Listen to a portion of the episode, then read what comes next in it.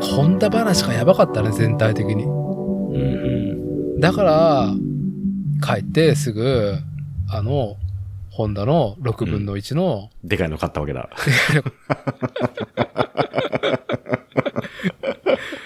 ホンダの、ホンダ、ほんとエンジン一本勝負だったなっていう、黄金、黄金期の。いや、でもでかいの買ってんなと思ってさ、この前行った時にさ、うん。まず最初に目にバーンと飛び込んでくる、来たんですよ、あの箱が。はい。またでかいの買ってんなと思ったけど、あれ、あのクラス買うのって、うん。なかなかさ、こう、熱量がない時しか手出さないじゃん。はい。例えば、あのートップガンマーベリック見た後に、ね、トムキャットを、みたいなさ、はい。はあんな感じとかさ。い。うん。いや、そこまでバイク熱あるんだ、今、と思ってさ。まあ、その話も聞聞きたいなと思ってたんだけどね。前回はね。いやー。い、や楽しくなっちゃったね。ー、楽しくなっちゃったし、あのーやっぱ白露が美味しすぎたっていうのと、はい。前回のさ、収録をさ、うん恐る恐る聞いてさ、 はい。恐る恐る聞いて、き聞く時間がね、進むにつれて、はい。取り戻、も戻されている、いく記憶ね。 そして、だんだん、ああ、なんか俺、ずーっと同じ話してんなと思って、同じこと言ってんな。語彙力の欠如。 語彙力が皆無っていうね。いやー、もう本当になんか俺、2時間ぐらいのうん。収録回だったけど、うんまあ、前々回になるんだけどね、153回、うんうん。飲酒談話。うん、あ、俺もう1時間ぐらいで口回らんくなってんな、みたいな。そうね、ちょっとね、う。うんんだいぶもう1時間ぐらい経過でも、あの、うん怪しい感じになってるからね。うんうん。もう、後半はもう、ただの酔っ払い。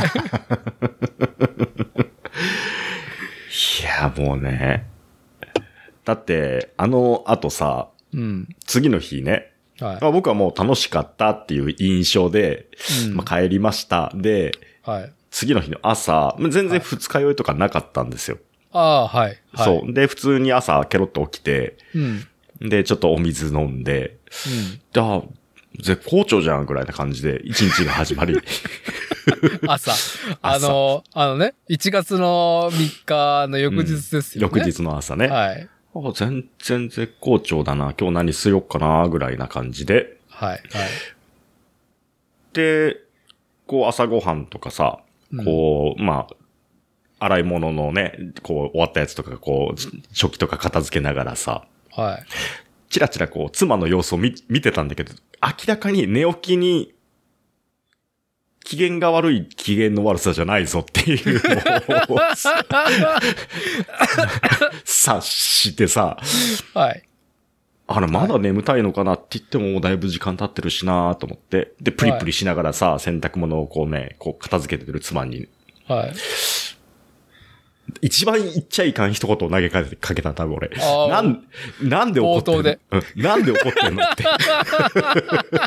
だけどそれ聞かなきゃわかんないから、なんで怒ってんのっつって。って聞いたら、はもうそのレスが、い。はい。まず謝れよと。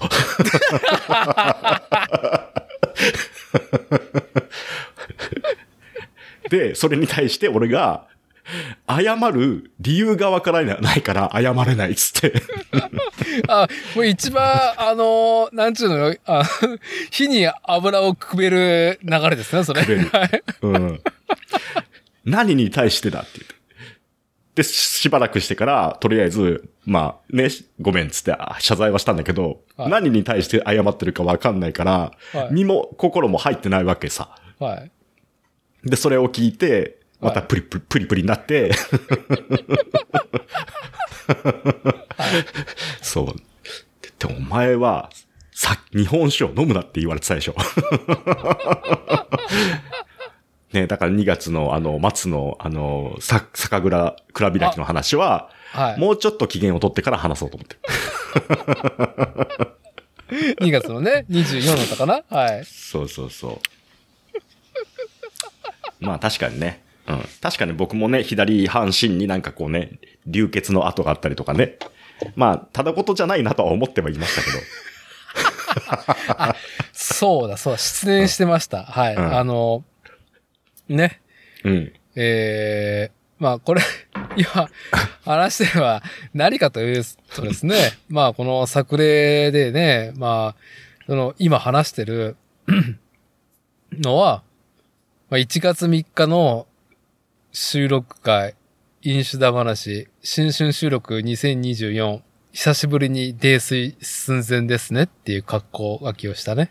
うん。 153回、あの、まあ、我々がね、に、日本酒、白露、沢田酒造で、ムフムフ言ってる後ろで、我々のね、えー、妻が、奥様が、まあ、婦人会でキャッキャして、で、時折、我々のね、子供たちが、うっきゃーっつってね、こう、お焚き場を上げる音声がね、入ったの。まあ、さわ、うるさい、収録会だな、と思いながら。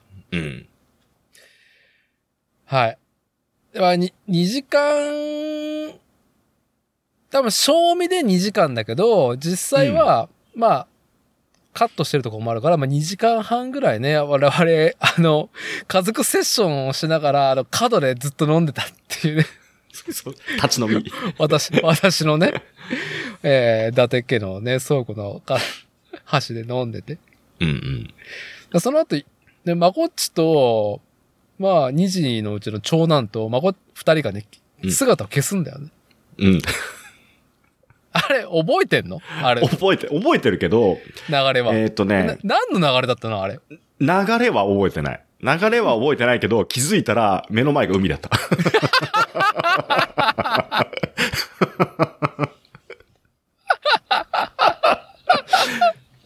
はい。まあ、うちね、まあ、うん歩いて5分もせず、と、えー、伊勢湾ね。うん。はい。に、あのーこう、なんていうの、伊勢湾をね、えー目の当たりにできる知多半島の西側海岸線沿いに住んでるね、私だての自宅なんで、はい。行ってしまったと。もう日が暮れてましたよね、あれ。とっくにくれてますよね。真っ暗。で、しかも、その、えーっとね、断片的なの。断片的なんだけど、はい。気づいたら目の前が海でしたっていうのが、あの、要は、トコトコっと歩いてって、はい堤防の階段あるじゃん。あるね。はい。階段あるじゃん。はい。あそこを、えー登って降りるとこの階段登がって降りてぐらいの階段で、い一回そこの絵が覚えてる。目の前が海だっていうね。手すりがあるボロボロの階段ね。あ、そうそうそうそうそう、はいで、その次の自分の中の記憶で覚えてるのが、その先にさ、岩礁っていうか、はい。あの、岩がね、ポンポンポンポンポンと並んではい。はい。あるじゃないですか。はいその岩礁の一番先 端でセンタパッー。ションをしてい るところいやで記憶がまた戻ってる。いやー、シラフでも、うん。その、あまりにも、ルックがうんデンジャーすぎて、うん。要は、濡れてるし、うん。磯のね、ぬめりがついてる。そうそうそうそうそで、こう、テトラポットとかみたいに、う。うん。えー整えられたものではなくて、あれは、まあ、海に、えー、用水を流す上での動線を作るための岩礁だと思うのね。うんうん。なんだろうね、堤防まではいかない程度の、まあうん水の流れを作るためのよ。の、うんうん。岩が敷き詰められてるんだよね。うん、そう。幅3メートルぐらいの。そで、なんだろう、奥行き先端まで行こうと思ったら、あれ多分30メーターぐらい、う。そんなにあったかな ?15 ぐらいかな ?15、20ぐらいかなまあ、潮のね、満ち引きで違うからね、状況が。うんはいその時がね。その時が。はうい。ん。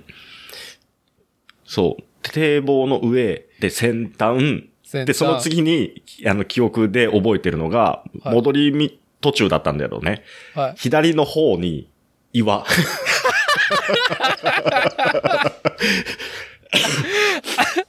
はい、はい。うん。で、そこの左の方に岩で、多分、その、なんだろう。まあ、転んだんでしょうね。 うん。で、何度かそこから転んで、多分流血してる。左の手とかもけ血まみれだったし。うん。 本当にね、本当にやっちゃいけない振る舞い。本当にやっちゃいけない振る舞いだし、なんなら僕はあの、タコ八郎な、タタコ八郎になってました。海に帰っちゃう。アメリカ行っちゃう。 俺は怒られるよ。うんその時、長男はどうしたんですか長男は堤防の上から、あの、見てました。大丈夫って言いながら、折りもせずにね。俺もせずに。あの、まず、うん、えー、そこの海岸うん。まあ、切ったね、海岸なんだけど、あそこゴミが溜まりやすいから、ゴミというかね、よいろんなものを寄せてくるところだから。潮干狩りできるとこだもんね、でもね。そうそうそう、潮干狩りするまで、えーひ海が引くと、うん。まあ、綺麗な砂浜なんだけど、基本そんなに、えー潮干狩りシーズンの6月夏場じゃないと、うん。うん、結構海が寄ってきちゃってる場所うん、うん。だから、あと階段がもうボロボロで角がもうね、全部落ちちゃってるような、うん。洗い出しすぎた階段。そう、 あの、見た目がちょっと嫌だなっていうね、手すりがあるとはいえ、うん。ステンレスの。うん、うん。まあでも、その、なんかちょっとここ嫌だなっていう。でまあ、その前に、真っ暗じゃん。真っ暗。あの日はでも、何時ぐらいに行ったんだ、あれ。わかんないよ、もちろん。だからまだちょっと明るかったんじゃ多ない分見えてたよ。うん、見えてたから真っ暗ではなかったね。あー転んだぐらいに、もうどんどんどんどん暗くなったんじゃないの明るい時間だったのかないや、もう、だって、うんあの収録回聞いてると、うん。 153回うんうん。 ?5 時の、5時になったら流れる、えー、なんだろう。てあーてーてーてーてー町内放送みたいなねてーてーあの、ホタルの光じゃないけど、5時ですよーっていう、うんうんあの、町内放送のスピーカーの音が入ってるから、あの収録回ね。うんうん。 5時半以降だと思うよ。5時の時にはまあ撮ってるから、まあでも暗いよね。そしたら多分。もうだって6時にはもうだいぶもうほぼん。暗いからね。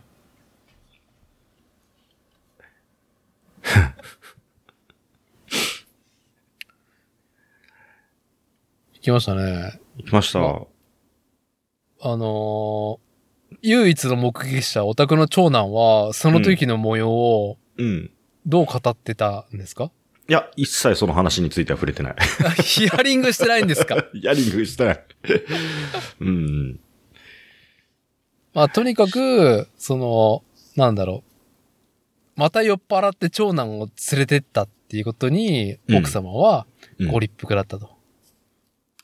ああ、そうやってお男親がこう殺すっていう。 そう。うん男親がすぐ子供を殺すっていうすれたいですね。はうい。ん。はい。いやー、でもね、本当に、あのー、覚えてない。 本当に覚えてない。うん。あのー、はい。白老の、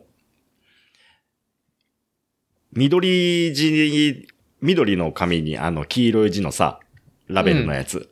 あれがすもうすこぶる美味しかったっていうのはすごく覚えてるけど。ううん。ん。まあ、白露うまかったっていう話ね。そうですね。はい。うんじゃあまあ、 まあ、あのエモーショナルをね、うん。まあ、ポジティブなところに持ってくうん。流れとして、あくまでも、この作例のポッドキャストの流れとしてね。はい。はい。ちょっとリスナーさんからお便りが届いてるんで、それ、読み上げる前に導入やってきますね。あ、はいはい。本日の日付は2024年1月13日土曜、時刻が22時になろうとしております。こちらは、作るをテーマに世間話をするポッドキャスト番組、作例。主催である私、伊達剛と、今回は、ラジオ戦士 DJ、まこっちとのリモート収録に赴いております。まあ、今更ですけど、よろしくお願いします。よろしくお願いします。はい。はい。まあね、白露うめ、うまい、白露ペロペロ美味しい美味しいって、まあまあね、うんうん。えー、愛知県、まあ名古、名古屋が一番有名ですけど、名古屋の南部に位置する知多半島にね、住まう我々ね、伊達とまこっち。えー、私が住まうね、常滑に、もう江戸からやってる酒蔵、沢田酒造、AKA 白露。うんはい。まあ、このポッドキャスト番組でもですね、酒蔵解放に応報しての話だったりとか、白露を飲みながらっていう話はね、まあ、ちょいちょいしてるんですけども、まあ、それに対してのリアクションですね。うんリスナーさんからいただいたんで紹介します。このポッドキャスト番組作例番組コーナーとしてですね、憂いと自画自賛投稿フォーム用意しております。で、こちらの方に、今回はラジオネーム、トミーさん。トミさトん。ミーさん。トミーさん。トミーさんカタカナでトミーさんです。で、トミーさんから、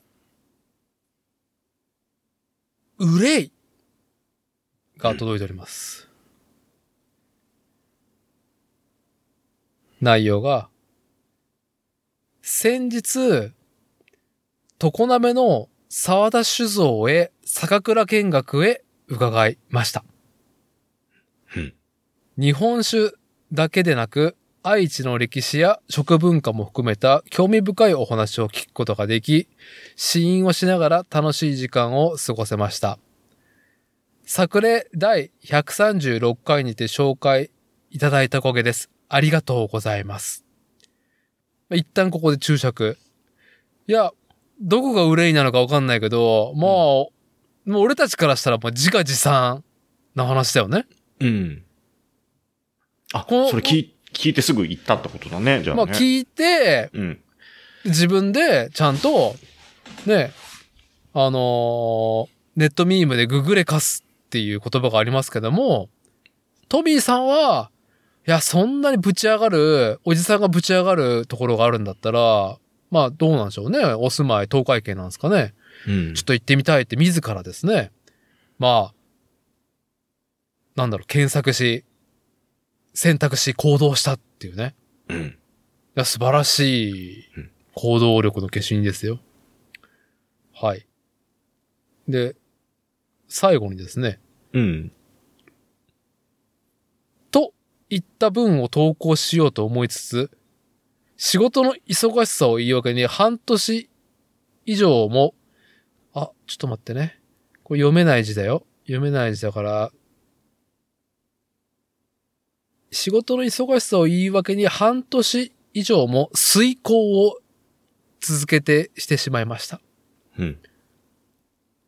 遂行って言われ遂てわか行任務遂行任務遂行の遂行かいや、じゃあ文章を何度も練り直すことが遂行です。はい。そうですね、遂行。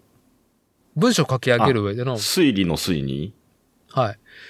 な、な、うん鼓舞するの、こここれ。なんだ違うな。えっと、高、高いに、あれだね。はい。うん。あ、なんか難しい言で葉ですね。はいはい。最後、うん。締めとして、第153回で、で我々が今ね、ずっとキャッキャ言ってたね、話ですよ。うんうんはい。我々がキャッキャしてたし、うん。うんそのね、事後なんで、キャッキャしてた話ですよ。第153回で、再び、酒蔵解放が話題があったのをきっかけに、急いで投稿させていただきますと。はい。なるほどね。うん要は何かっちゅうと、さ、このポッドキャスト番組作例きっかけで、沢田酒造の酒蔵見学に行った、もう136回のおかげですって、いう頼りをしたかったんだけど、うん。なかなかね、筆が走らず、うん。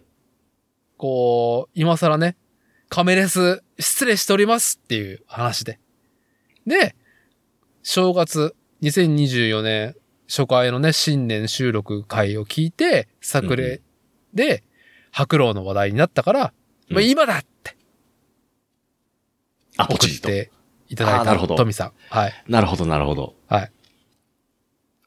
まあとにかく我々が、まあ、拙い、なんでしょょうね。美味しいうん。美おい味しい、白老美味しいって。いや、なんか江戸からやってる酒蔵美味しい、美味しい、美味しいってなんかつたない。でもさ、いどうやってさ、表現すんのあれを、美味しい以外あんのって思っちゃうね。いや、本当にね。うんいや、逆になんかね、あの、月並みなさ、うん。なんかポエム的なさ、ことを言っても俺たち何も拾えないじゃん、拾えない、拾えないし、それを表現もできないし。できないし、しまうず、あああいうポエム的表現にちょっと何も信用を置いてないから、うん。はい。 美味しさを上手に伝えようと思うと、まあ、その時も言ったかもしれないですけど、もうあの、ミキプルーン美味しいになっちゃうね。ピクプル も美味しい。言い方で伝え、美味しいも言い言方い方で 表現をなんしだたっくなたい。ら音、音声コンテンツで、顔芸で美味しいって言ってるもんね。あれだって3本とも別のさ、リアクションしてたもんね、だって。ちゃんとね、 美味しいのトーンね。そう。これは、すっきりした美味しいだねって顔だったしさ、とかさ。そうはうん。い。はい。そういう顔だね。はいね、やっぱりあの、ね、言葉にするのは難しいですね。難しいですし、うんまあ、何でもかんでもね、あの、適当な言葉をね、うん。あの、並べりゃいいってもんでもないしね。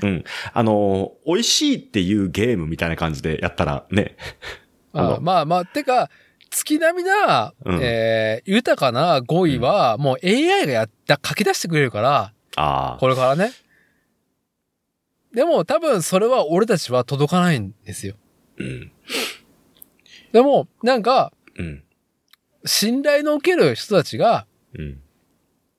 いやー美味 しい。とか、いやー面白いって言ってることに我々ね、ななんだかんだでね、こうリアクションしてきた方じゃないですか。あの、はーっていうゲームあるじゃん。知ら ない、知はらない。は知ーって、。らない、知らないいうはーっていうゲームってそれなんかさいう。メスガキ、ギャルがなんか、はーって、いやあのなんか言ってくるんですかカード、カード、ボードゲームじゃなくて、カードゲームでさ、、はい。はいあの、はーっていうゲームっていうのがあって、はいろんなはーがあるじゃん。はーだったり、はーだったりとかさ。はあとかね。そうそうため息のはあもあれば、あの、若干切れ気味のはあも、はみたいなのもあるし、はい。そうそうそうそうそう。はい。で、あれの美味しい版、美味しい。美味しい。うん。美味しい。いろんな美味しいがあるもんね。あーだから、うん。そうね。地止めで、うん。地止めでね、うん。逆にネガティブに、なんかそんななんか上手に振る舞って美味しいわ、う。っていうんのもあれば、ただ純粋に旨味を受け取ったうん。脳とね、五感が美味しいっていう言う場合もある し。そう。なんか、あの、ダーティがさ、たまに言ってるさ、はい。その、何あの、身体性みたいな。身体性ね。ねまあ身体性論はね、あの、うん東京ポット教学区さんがね、あの、よく言ってる、なんかまあ、おじさんパイセンがいね、うん。伝えてる身体性ね、そこ、そそうこね。ダーティが、あの、沖縄で見たパフュームですよ。あれを、 生命がすごいね。生命がすごい。うん。ね。そういうなんかこう、圧倒的にね、すごいもの見たときに、うん語彙力を全部食われちゃうみたいなね。はい。あああの、補足として、沖縄のパフューム、海パーンっていうう、ん。その、野外ライブ。あのー、パフュームさんといえばね、えーっと、プロジェクションマッピングだったりとかさ、うん。まあ、なんだろう、電脳感をイメージした楽曲作りでさ、まうあんちょっと、もう解散かなっていうとこから、もう一回立ち上がったグループじゃないですか。まあ、うんうんインターネットと相性のいいデジタル感でやってきた中で、2000年、2010年代前半だったと思うんだけど、うん。沖縄の屋外会場。しかも、えっ、と、なんだろうね。あれは常設の公園にある、なんだろうね。すっげえすり鉢状の、なんかコロシアムみたいなところだったね。あ、その会場が。会場はコロシアムを半分パーンと切って、うん。要は、要は闘技場のしって、上からさ、見下げるじゃん。うんうん見下げた先は、海っていうところがあって、うん。おーそれね、あもうの、なんだろう、えー2010年代前後、まあ、ピストカルチャーはアイドルブームと共に爆裂してたと思うんで、うん。うん。ピストカルチャーが、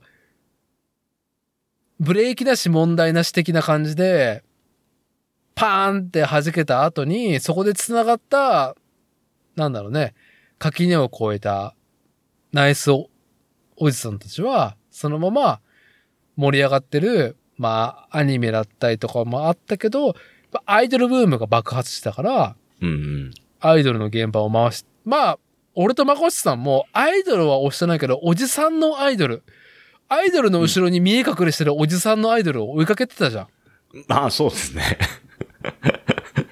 うんうん。どちらかというと。うん。あれはもうアイドルでしたね。はい。まあ、タバフル、ウィーケンドシャッフルとか、うん。高野万所氏、うん。スピードキングレディオだったりとかは、うんうんやっぱアイドルとやっぱりさ、あのブームと結びつきが強かったから面白かったじゃない。うん。で、まあ、やっぱ面白おじさんっていうね。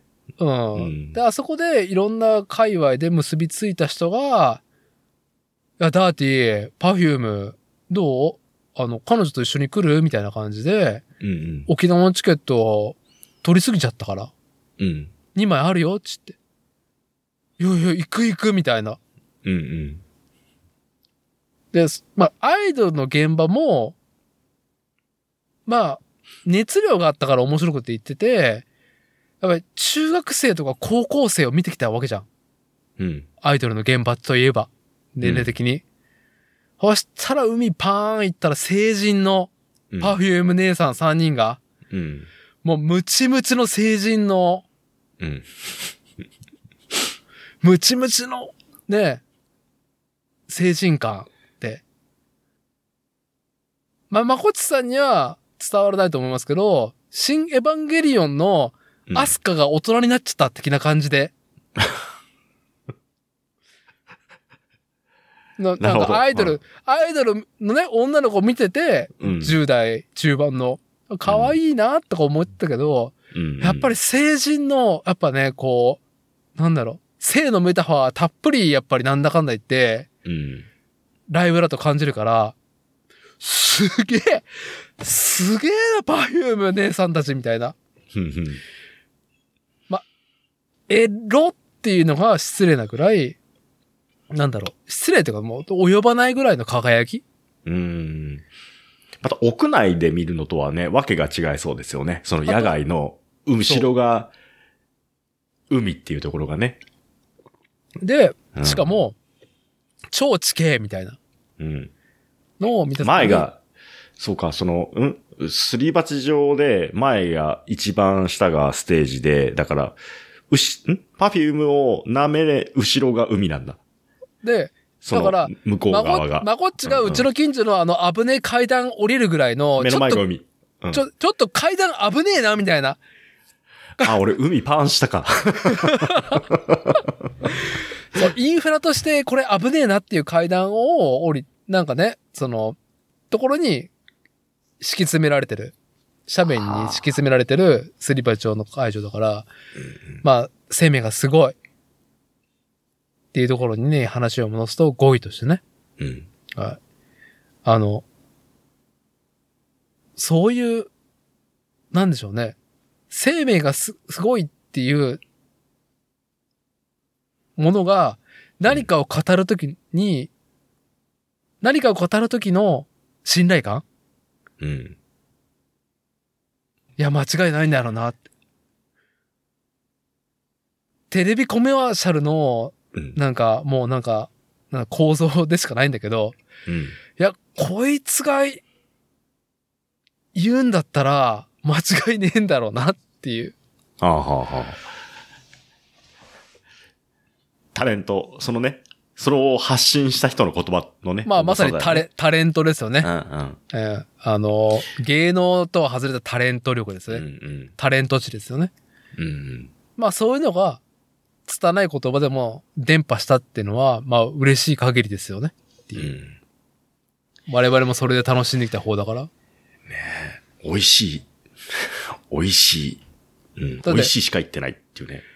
だ俺たちも、だって、タマフルとかうん。で、ね、歌さんとか、オキテポルシ氏とか、うんまあ界隈が、パフュームいいからマジでうん。以上 っていうね。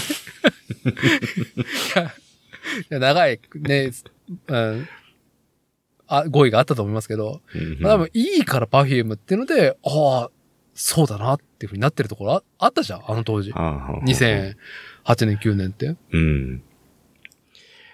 いや、その、圧力がつい強すぎてちょっと引くっていうのもあるけどね。 圧が強すぎるとね。でも、あん、あの時俺たち多分体力があったんだよ。うん。だけど、なんかね、すごく、あの、未熟のウェブで、うん。申し訳ないと言ったときに、はい。はい。えーっとね、まあ普通に、こう、まあ DJ を見てて、まあ、申し訳ないとはそ、あの、うまあ、どこ、で西、西新宿、東京の西新宿の、なんだっけ、あそこの箱。ウェブあ、ウェブだったっけ、うんうんうん。でで、その、沖手さんが、 はい。その、DJ した時に、圧がす、強すぎて、一緒に行った子が、ちょっと怖いってずっと言ってて。それは、それも、えいい大人なの、いい大人なのさ。けど、その、好きなのはわかるけど、で、すね、好きで、推しで、もう、上がる曲をかけてるから、推してくるのもわかるけど、ちょっと怖いっす、つって。ちょ、待って、彼待って、待って、待って、あの、引き合いがちょっとね、良くない。うんだ。って、オキテポルシェは、うん。あの、お俺が言ったその圧っていうのは、ラジオとか、うんうんうん音声コンテンツで聞いた上での、なんだろう、生命力うん。うんうん。の話をしていって、あ ははオキテポルシェ、直にあったら、や、怖っもう、もう、うる、まあ、うるさい いろんなものが、っていうのはあるから。うん。しかも、なんだろう、すごいフェス会場でいっぱいの人たち、うんうん一、一民衆に囲まれてたら、うんだね、うんいいんだけど、そんなに広くない箱で、そんなにパンパンじゃなかったでしょうん。いや、結構人は入ってたけど、だからこそだよね。余計、あ、そうなん だ。余計。うん。多分すごく、でもね、その、まあ、その人物像をね、こう、否定してるわけじゃないですよ、もちろん。はい。圧力としてしてね。いや圧力としオキテて、ポルシェ氏は、まあ人物として、もうなんかこう、もう強いというか、まあうんちょっと、いまあちょっとやりすぎっすっていうのは、まあみんなが同意してるからいいんじゃない、うんうんでも信頼感じゃないですか。ね。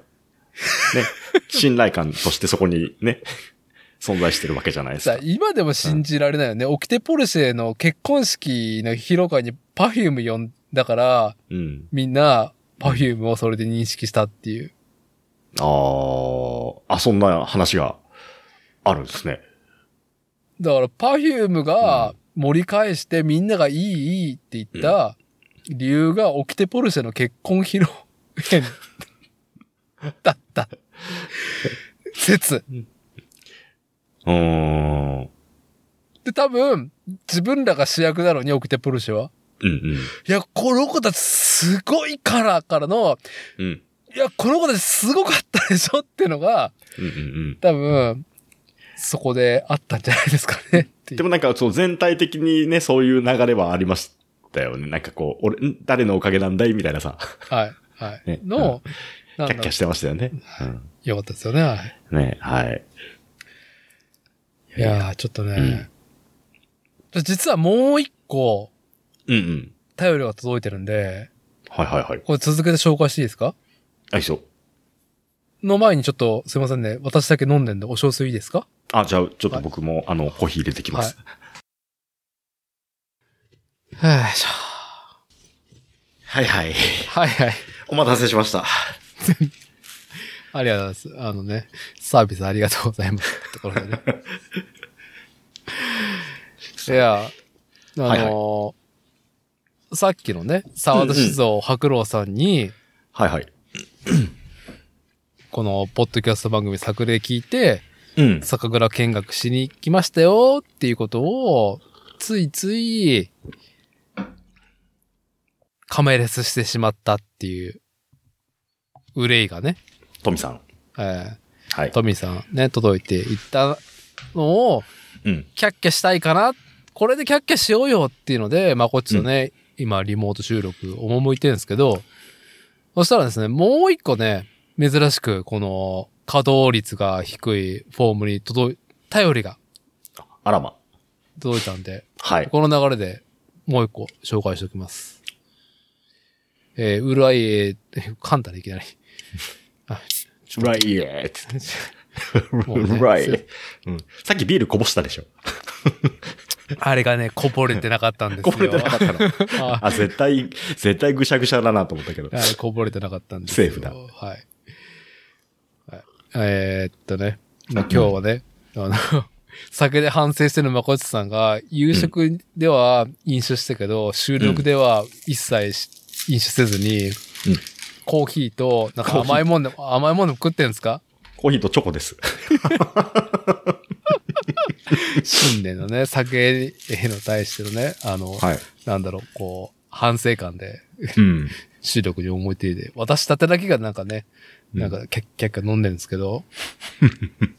はい。えーうん作例、憂いと自画自賛投稿フォームの方続けてですね、ラジオネーム、うどんあからうどんさんうどんさん。うどんさんいつもありがとうございます。ありがとうございます。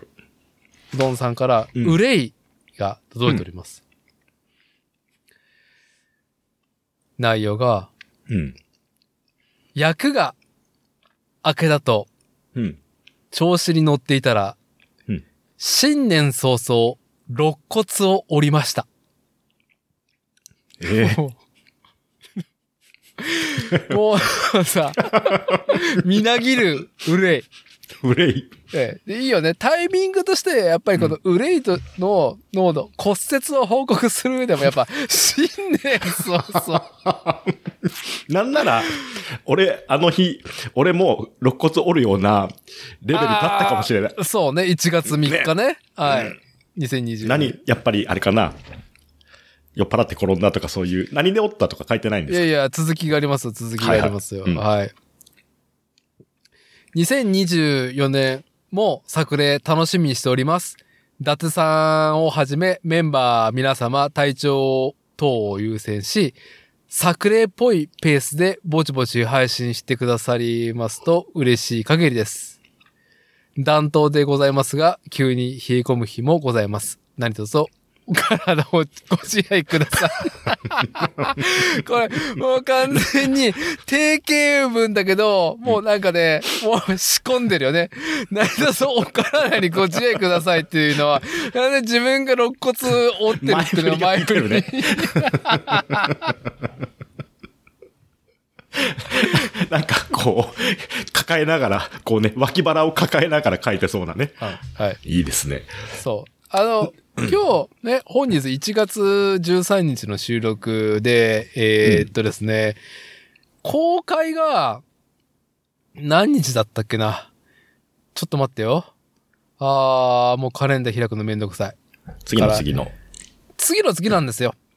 うんだから、2024年1月の14、15、16かな ?16 日火曜日に公開されるのは、コッシーハコちゃんとの収録会が公開されており、で こ、れは23日になるかなそう、うん。今回ね、私だてとまこっちとの収録会は23日火曜日朝公開になる予定なんで、はい。はい。これが公開されてる時にはすでに、コッシーとハコちゃんとの会で、えーうどんさんに対しての、ね、最大のレスをこのポッドキャスト番組してるんで、おう。はい。あの、まこっちも知らないし、うん。俺しか知らない話なんだけど、うん。まあ、コッシーとハコちゃんも知ってるんだけど、うん最。高のうどん祭に対するレスをしてるんで、うんうん。まあ、それを、なんだろう、自画自賛にしてもらえればと。な るほど。憂いの中に光ありみたいな感じ で。上手に言ってるだけで、ですけど、はい。おーやだよね、骨折。脇腹、肋骨の骨折ってでもさ、きうんあ、これが、これ折れてんだぐらいのね、やつもありますもんね、中にはね。いやー、これがね、肋骨が治んねえんだよね。時間かかるっすね。うん。で、うんで風邪とかひいて、咳したらまた折れたみたいなね。ね。す咳が辛いってね。辛い。はい。うん。笑っても辛い。うん。いやー、いや、まず、何で折ったんですかね何で折ったのかなまあ、うん調子に乗っていたら、調子どんな調子な大の体、いやち違う、そう、大体、肋骨折るときって、大体さ、ね、すごい、あの、勝手な決めつけかもしれないですけど、はい大体調子に乗ってるときなんですよ。 まあ肋骨折るって。まあさ、うん。あのー、ねえ、横っ腹とか、はいうんね、あのー脇腹とかね、隙を見せた時うに、ん。隙を見せた時に刺される箇所としてね、比喩されてるからね。うん。大体、で、えっ、と、いつ折ったんでしたっけこれね、うんお便りがですね、2024年1月のですね、12日に送られてきてるんで、ってことは新年のムーブですよね。新年の部分ですね、は大体調子に乗ってたと思うんですよ。い。はい、はい。何、なんだろう何で調子に乗ったんだろうって、すごい思っちゃって聞いてて。なんだ、まあ自転車も結構乗ってる方ですから。あ、じゃあ、転倒したとかそういうのもあるあるのかな。ああ、ああうん。まあ。でもたね多分でも、あの、まあ、ちょっとね、調子に乗ってたと思い ます。失礼、失礼、失礼かもしれないです。本当に悪気はないんですけど、重ねて言うってね、調子に乗ったって ね、申告してんのに調子に乗ってたねって被せて言うっていう ね。うんはい。いやいや、いいじゃないですか。ね、それぐらいこう調子に乗ってる時って楽しいですからね、でもね。後でね、振り返って痛いかもしれないですけどあ。ー。うんそうね。はい。うん僕もなかなかこの脇腹がなんか痛いのが治らないんですよって言ったら多分折れてますも んね。なかなかなんか左側ね、つっはてい。なんかね、ちょっと、 ってやると痛いんですけど、つっては、い血まみれだし、つって。多分折れてますも んね。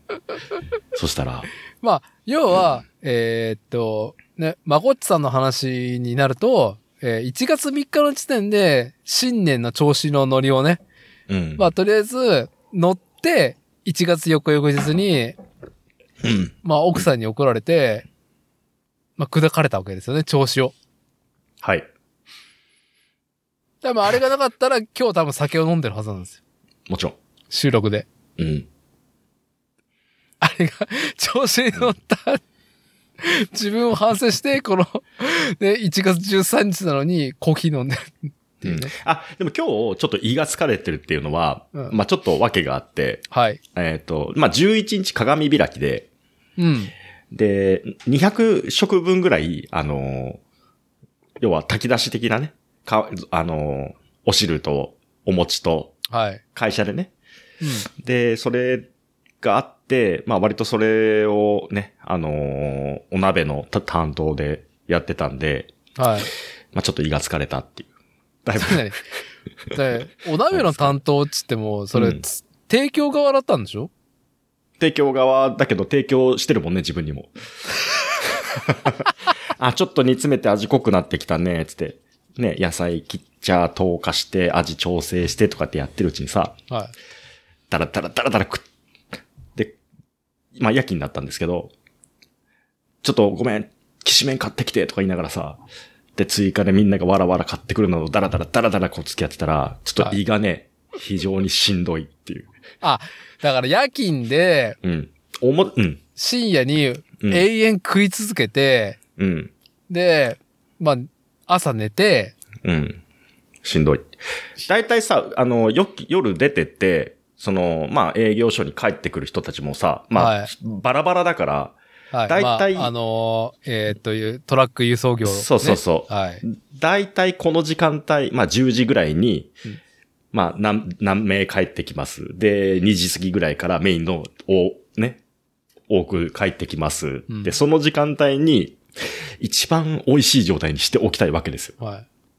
はい。だから、その、まあ、ちょっと軽く野菜を、まあ、煮といて、はい。もう寸胴に入れちゃうと溶けちゃうじゃないですか。野菜が煮詰まっちゃって。うんだ。から美味しい時間帯に合わせて、また糖化して、味調整して、とかやってるうちに、味見も回数が増えるわけじゃないですか。はい。そう、そうしたらまあね、胃がね、ちょっとやられちゃって、で、まあちょっと話それるんですけど、いいですよ。それのがうちの番組ですから。はい。そう、その時にね、結構ね、あの、面白かったなと思ったのがさ、うんお餅ってさ、みんなどうやって食べますみたいな話をするとさ、はいまあいろんなね、食べ方があるわけじゃないですか。その出身地にす多分、ちなんでだと思うんですけど。まあ、あの、正月だったりとか、うんえーっと、何か晴れの日に合わせるパターンだと、スタイルがすごく分かれるよね。うん。まあ雑煮に具を何入れるっていうのもまあそうだけどさ、お餅。甘い系で食べる人、しょっぱい系で食べる人っつって。はい。ね、まあ全然それでも何をつけるかも全然違うからさ。うん。とりあえず今日、じゃあ昨日か、鏡開きの鍋が2日間ずっとあって、うん。まあ寸胴が2つ。で、えーっと、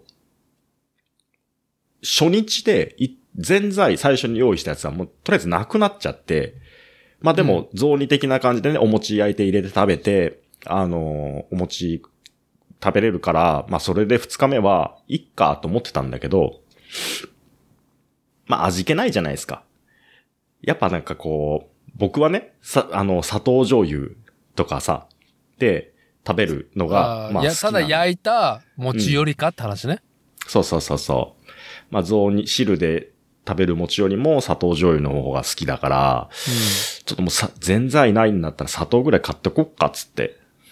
で、買い出しに行き、で買って戻ってきて、そしたらなんかこう、あれも欲しい、これも欲しいみたいな声が出てきてさ。で、その買い出しに生かした、その若い男の子に、砂糖醤油であれば、とりあえず片付けも楽だし、まあ大きな準備しなくていいから、まあそれぐらいでいいよね、っつったらさ、いや、砂糖醤油食べたことないっすって言ったうの。ん。へえ。ええー、つっはてい、さ、はい。で、その子は、えっ、と、大卒で普通に今入ってきてたから、まあ、20代前半うん。なんですけど、うん。あ、そうなんだ、とか言って、それを横で聞いてた、もう、あの、定年近いうん。おじさんが、いや、俺もないよって言ったの。砂糖醤油で食べたこと。で、その人は五島列島出身なんですよ。五島列島はナチュラルに食い物がうめえからな。うん。はい。で、みんな、餅どうやって食ってんのって話をしながら、その、みんなの、要は、こうやって食べるっていうやつを、はい。こう、バーって言葉が出てくるじゃん。ああ、まあ、それをおもうの、おのおののおのお餅ののトライブ。餅トライブ。で、それを買い出しに行けみたいな話になって、で おそれぞれの餅トライブの推しをみんなでこう食い出すわけじゃん。はい、はい。半端じゃねえ量食ってんの、もうみんな。ああで、要は、その、おのおのの餅トライブの味わいをシェアしたのね。シェア。やっちゃいかん、そういうことは。本当に ね。しかもさ うん、餅さ、うんあれでしょ実は私だては、餅を、うん。あの、普通に定常運転で食うタイプだから、おうほうほう。朝起きて、パンにする餅にするみたいな感じ で。っていうか、まあ、し平日は俺が一番最初に起きて、俺が一人、餅を焼いてるって、トースターでっていう。 マジで、あはいそんなに日常に食い込んでんだ。 そうそうそう。まあ、だっ餅がて、餅は、うん。パン買ってきても、パンってなんだかんだ言って足が速いじゃん。早いね。しかも、うん。なんだろ山崎のさ、あのーね、パックに入ったやつじゃなくて、パン屋さんで買ってくるとさ、早いじゃん。はいはい。餅はすごいよ。だいぶ持つよ。だいぶ真持つね空パックに個包装されたやつ。まあ今時鏡餅もさ、うん。ルックだけで鏡餅にして中にさ、真空パックの切り餅入ってるじゃん。うんうん。まあ延々僕切り餅食ってんですよ。だから、この、なんだろう、餅に対しての緊張感うん。愛してるがゆえの緊張感は常に持ってるタイプだからえ、、どういう緊張感どういうだから緊張感これ以上食うとまずいとか、あー、なるほどね。1日1個、2個、2個までとか。朝は、うん。うーんと、今日は2個と、うん。まあコーヒーとうん。甘いもん、甘いちょっとクッキーも食いたいから、今今日は。餅、切り餅2個にしようかなとか、あー、なるほど。うん。あとは、その、ご当地ものの、なんか変な形のやつとかになると、これは、切り餅1に対してどうなんだ みたいな。っていうのをねあ、基準なんだよ、だいぶ。検討、うん基準になって佐ん藤のだ切り餅基準でね、いろいろね、向き合ってきてるんはあで。で、だから、美味しいし、うん。日本人の文明のね、歴史、文明の利義の歴史だなって思いつつも、うん。あいつが、あいつの持ってる、なエんネだルろうギね。力 ー。力。力う力感。うん。なんか調子こいてくるとえらいことになるってのは、い つも、いつもね、すぐ油断すると牙を剥いてくるぞってのは知ってるから、餅、まあ、食って2個だよね。食って、切り餅、佐藤の切り餅3個じゃない3個とかだとけでもさ、大体さ、あのーまあその時も話に出てたんだけど、はい。あの、米をもう圧縮してる状態、潰してね。はい。はい、、で、もうギュギュにさ、詰めてる状態じゃん。うん。だから、胃がそんなに、こう、膨らまずに、腹持ちがいいみたいなイメージあんじゃん。はだけど、その、餅トライブのう、んそれ、それぞれの食べ方を試食するとい。、はい。 10個とか余裕で超えていくのさ。うん。で、みんな、そんなに食えるのって言うと、意外と、その、試食だから、試食として食べてるから、はい。なんだかんだ見て食っちゃってて、うん。もうなんかあの、ペヤングの、でかいやつを食ってる罪悪感とこれ同じなんだよなっていうさ、はい。なんかね、あのー冬の健康診断で引っかかったから、ちょっと二次検診行って、あのー体調気をつけてくださいねってブラ、ブラックリスト載ってる人がいるんですけど、まあ、そいつにまこっち、までまこっちが、その、うん運送業で、そうやって、あの、社員を管理してるね、まあ、こお声掛けですけどね、強制力はないんで。。ね、する仕事なんですよね。はいうん。で、まあ、あの、その人にも餅10個食わしてるっていうね。 け、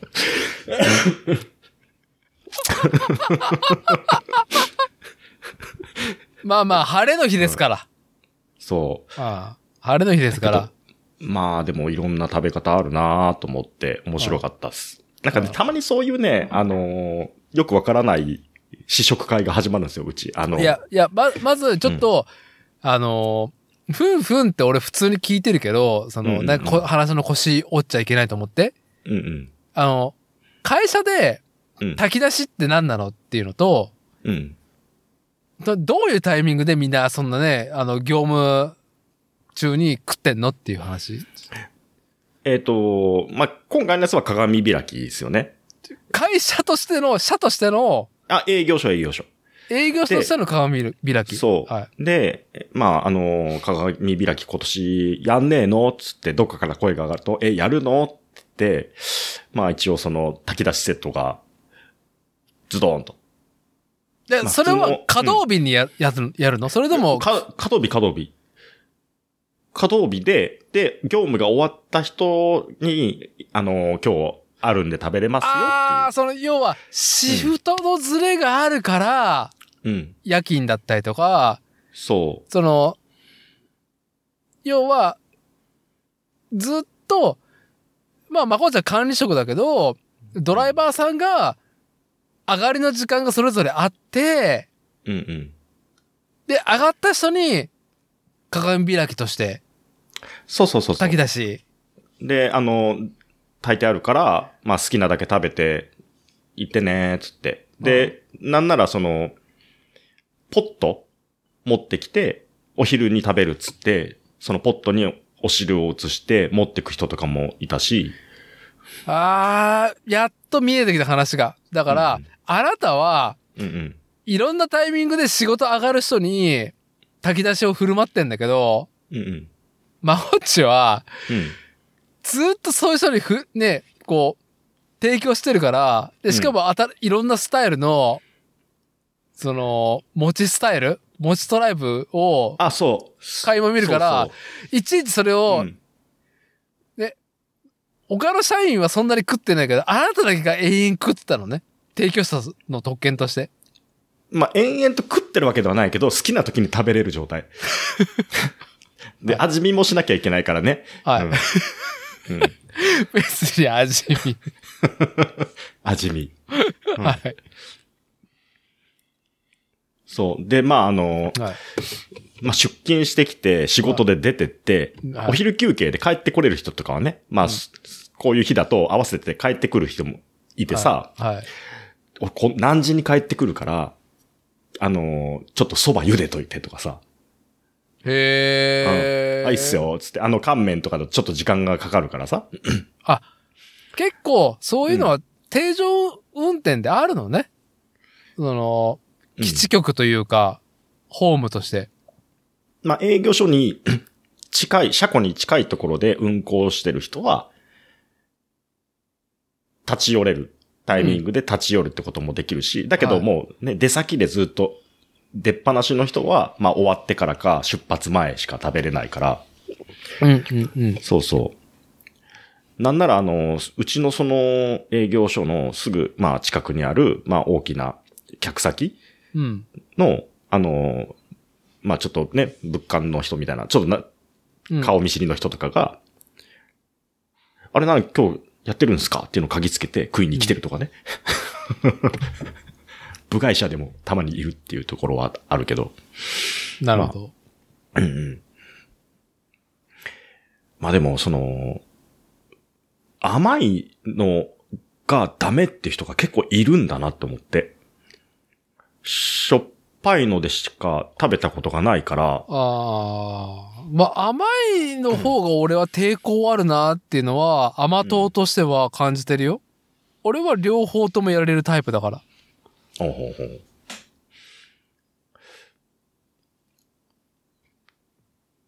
甘いのダメな人多いと思う。男性はね、特に。甘いのが苦手ってことでしょ、それ。うーん。まあ、単純に例えばご飯に砂糖をお前はかけるのかっていう話、それね、もう昨日も話した、それ。 うんそう、そうそそこで揉めるでしょう。うん。じゃあご飯じゃないじゃんっていうね、はいやりとりね。うん。そう。で、まあ、前菜もその時に用意したからさ、用意してたから、うん、あの、前菜でもさ、あの、前菜が好きな人と汁粉が好きな人はってい。割れるじゃないですか。で、要は、小豆の粒があった方が好きな人と、長い方が好きな人。うん。で、小豆の、あ、汁粉派の人がね、ちょっと強いワード出したんですよ。だってさ、前菜なんてさ、あんな、小豆の半殺しみたいなやつが入ってるやつじゃんつって、うん気持ち悪いじゃんみたいなこと言ってて。はい。小豆の半殺しとかってさはい。はい。はい。はい。うん。そう、だからね、その、ちょっとその口に残った感じが嫌でさ、つってはい。はい。で、日本酒とどぶろく、甘、甘酒とかさ。うん。うん。うん。でも、その、米の半殺しが入ってるわけじゃん。はい要。は。はい。うん。だからね、なんかその食感がね、ダメなんだよね、うんとか言う人もいたし。はいうんね、小豆の半殺しって言葉が気に入っちゃってさ、僕が。ああ、いや、ちょっとね、今回はまだね、ちょっと、なんか話題にしたいトピックがあったんで、ちょっとやめとこうかなと思ったんですけど、殺すっていう言葉があったんで、うん。米と殺すね。うん。土井義春先生知ってるはい。あのー、一汁一菜うん。の、うんうん。あの、作法を、ね、馬乗りになってぶん殴ってるうんうん。パイセンうん。の、ポッドキャストが JWAVE 主催で始まっていて、おー。うん。JWAVE 主催で、土井善晴とクリス智子が料理を哲学するポッドキャストっっていうのが、去年の後半から始まっていて、各週だったっけなやってんだよね。で、今はいエピソード9までやってて、2023年12月15日にに公開されたエピソード7、地に足をつけて、毛と晴れの話で、餅の話してんの。はい。え、どんな話ですかまあ、正月を前にして、正月どう過ごされますから、からの食にまつが、まつわる、うん。まあ、すなんだろうね、歴史、作法と、なんだろう、向き合い方みたいな、まあ哲学的な話になってくるんだけど、正月餅食うじゃん。はい。俺は常用で食ってるって言ったけど、うんうん。正月だから食いすぎてんでしょまこちゃん今。正月だから食いすぎてる。鏡開きがあった。うんうん。じゃあ鏡開きって何って言ったら、正月に餅をみんな買うからでしょ、うんうん。でなんで餅買うのって話じゃん。鏡開きの元々のさ、その、由来っていうか、鏡餅を備える。うん。つで、それの後処理じゃないですか、要は鏡開きって。はい。で、そもそも餅、なぜっていうのは、うん。いや、俺、そもそもその疑問に至ってなかったわっていうのをうん。痛感したうん。回だったんだけど、そのエピソードは。はいはい。えー日本人の歴史として、うん。正月お年玉、うん。 1月1日、お年玉、うん。えー数え年っていう話が、いや、ルールは知ってたけど、なんでそうなのかっていうことを初めて実は知って、うんうん。日本人の、なんだろうね、えっ、と、宗教観というか、まあ、生き方として、うん。 1月1日うん。に、すべてのものが生まれ変わると。うんうん。誕生日。なんだって。うん人間、ほう1月1日に生まれ変わるんだって。うん。っていう、そもそもの土着のルールがありますと。うん。だから数え年ってあるじゃん。数えだし。はでい。なんで数え年ってあるのか。うんっ。ていうと、日本人は1月1日に生まれ変わるからです。うんうん。だから、正月区切りで、うん。一切年をとっていうのが数え年ね。うんうん。で、生まれ変わりの儀式なんだって、1月1日、年を明けるってことが。だかうん。ら、初物が尊まれるじゃん、いろんなものが。うんうん。で、餅は何の象徴かっていうと、うん。お米じゃん、餅って。お米です。はい。おはぎとか、うん。なんか、なんて言ったかな。まあ、おはぎとか、なんか半殺しっていう風に言う、言い回しがあるらしくて、うんうん。半分米で半分さ、砕けた、な、ね、ねちゃねちゃな餅じゃん。うんうん。だから、殺すっていう意味なんだね、米を。ほう。餅って生まれ変わりの象徴なんだって。お米で通常食べてるものだけど、もう餅って別物になってるじゃん、見た目が。おー。米を、米を殺して餅を産んだってこと餅になったっていうところなのかなうん。そういう生まれ変わりの象徴なんだって、お餅って。へえ。米が死んで餅になった。っほうほていうのって、俺ら認識ないじゃん。う。ないっすね。学校で教えろよと思うよね、こういうこと。うん。教えてくれてたのかもしれないけど、止まってないよね。しそ教の、えてくれてたんかなわかんない。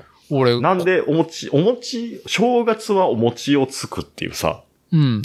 ねえその、そこからだもんね。なんで餅つくんだろうっていうところの奥は知らんかったけど、要はそういう話なんだよね。そう、当たり前で、ね、うん。ある。ることうん。じゃない。うん。うん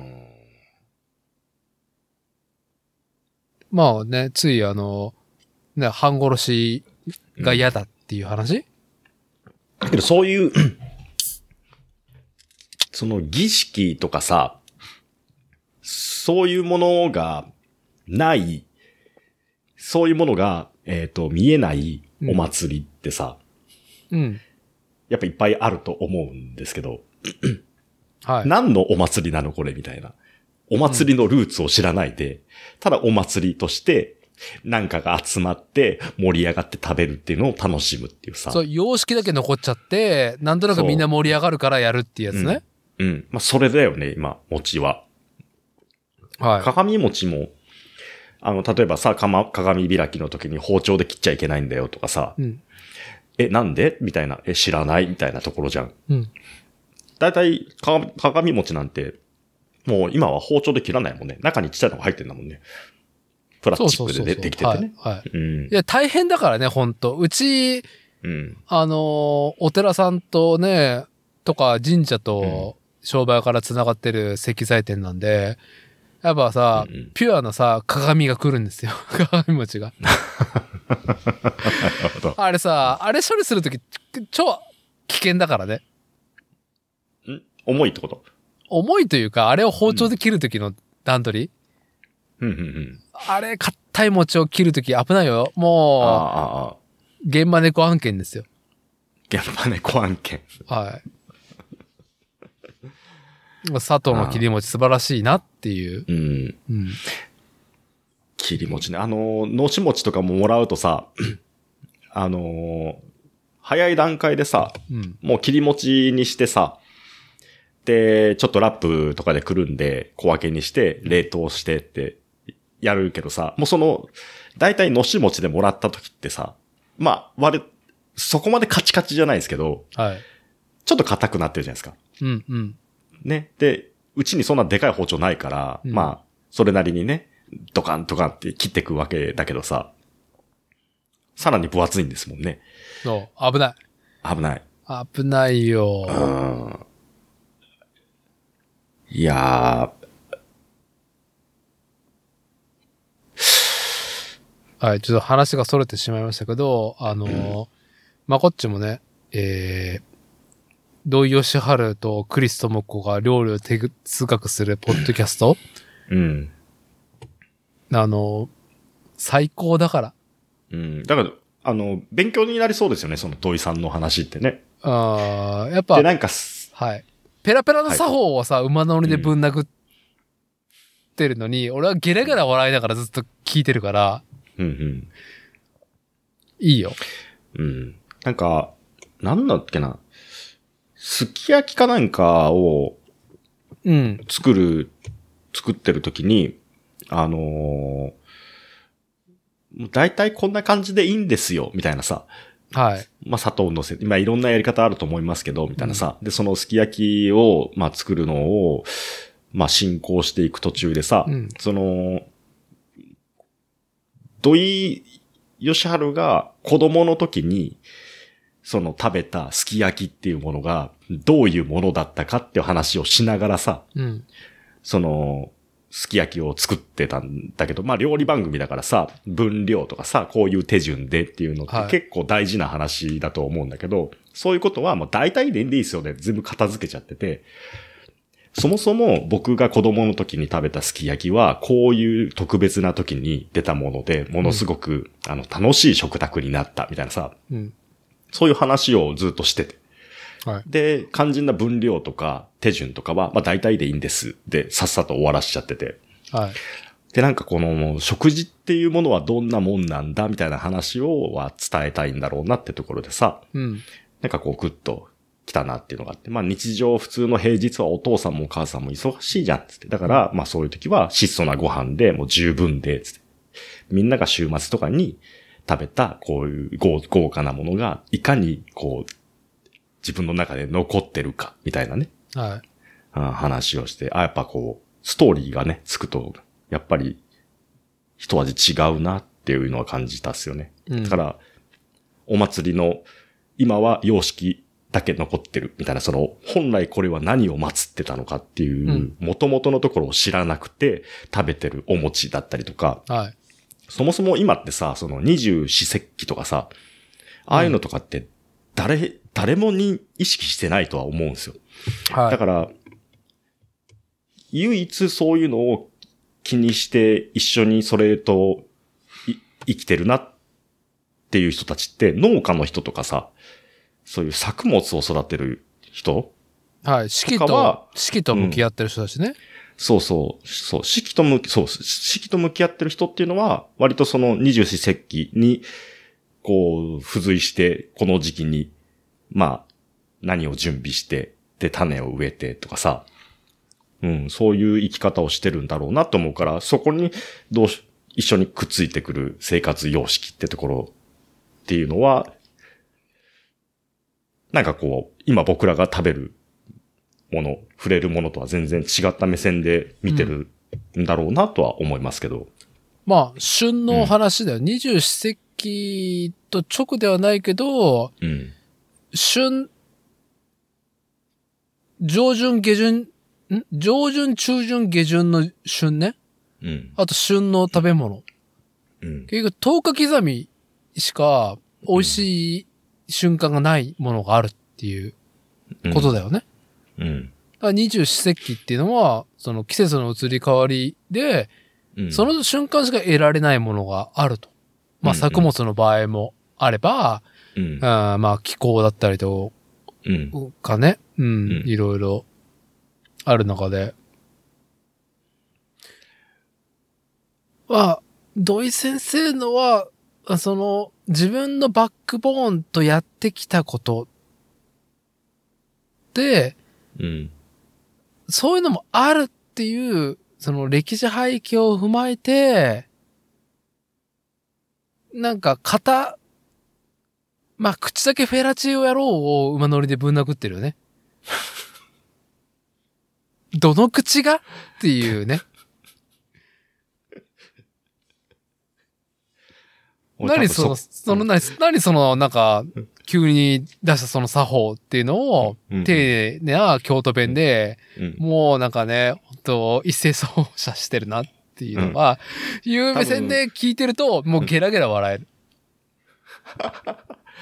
多分その土井先生がその上品な京都弁でね、あはいの、ぶん殴ってることに、ぶん殴られてることに俺は気づけないと思いや、でもね、これだ攻めてるよ、このうん、料理を哲学するやうつ。んだいぶ、短い時間に、う。うん。まあ、哲学するっていうことですからねっていうところをやっぱ重きを置いて、うんうん。結構詰めた話にすぐ行くから短い時間で。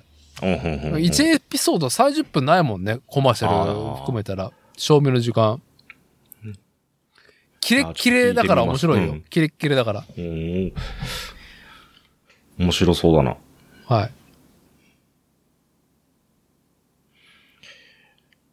じゃあちょっと話をね、全く変えてですね、餅の話から。はいはい。あの、届いた、届いた。ああ、ギフトテロ来たと思って。こちら。はい。あ、これ、とりあえずちょっと目を通されましたかあ、読みました、読みました。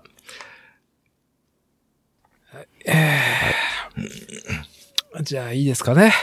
はい。いや、ありがとうございました。面白かったですよ。はい。じゃあ、今日の授業は、テキスト、何話何話の話がしたいですかこれね、でもね、はい、まあアリとキリギリスは、僕は、あの、疎遠な話ですけど、じゃあなんかその、なんだろう、後半、割とね、半分以上が、はい。あの、なんだろう、ああ、これ全く同じこと思ったわ、とかさ、あの、はい。ローンの話とかさ、ローンオアダイとかね。は大爆笑でしたね。い。いやー、じゃあね、今日の授業はう、ん。うんテキスはい。ト。今日の教科書は、乗り付け正治、アフロ田中シリーズ、最新刊、マイホームアフロ田中第3巻。ページ数は44。第3話。E イコール MC2 乗。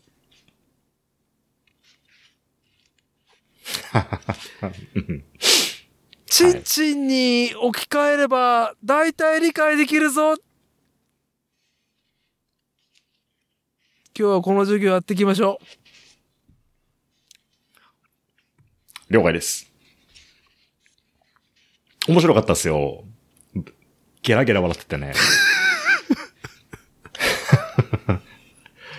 ゲラゲラわわ笑ったし、うん。そう。いやー、まあ、ハッね。としたよね。うん。いや、このポッドキャストで、ちょいちょいうんアフロ田中を読めと、うんうん。まこっちさんなり、誰なりかに言ってきたんだけど、あの、うんうん。アフロ田中って読んだことあった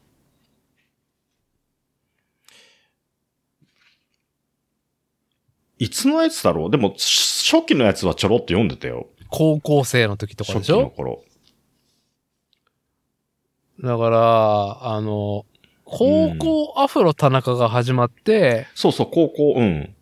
で、中退して、上京して、さすらいして、うん幸せになって、結婚して、マイホーム、アフロ田中が今現状やってんですけど、うんうん。いやーまあ、状況からやべえ展開になってて、やばいっていうか、うん。まあ、誰も語らない本当の日本うん、は、アフロ田中でしか語られてないなっていう。メディア、メデ ィアというか、エンタメとして。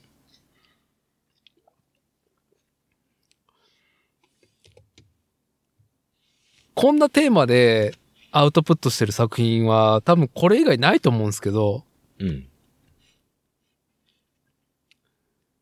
いや我々ね、ポッドキャストでさ、つべこべ言ってるけど、うんうんまあ、土井善晴先生の哲学も素晴らしいですけど、乗り付け正治氏の、うん。この、世間うん。を見つめたスタンスうん。もう半端ねえっていう。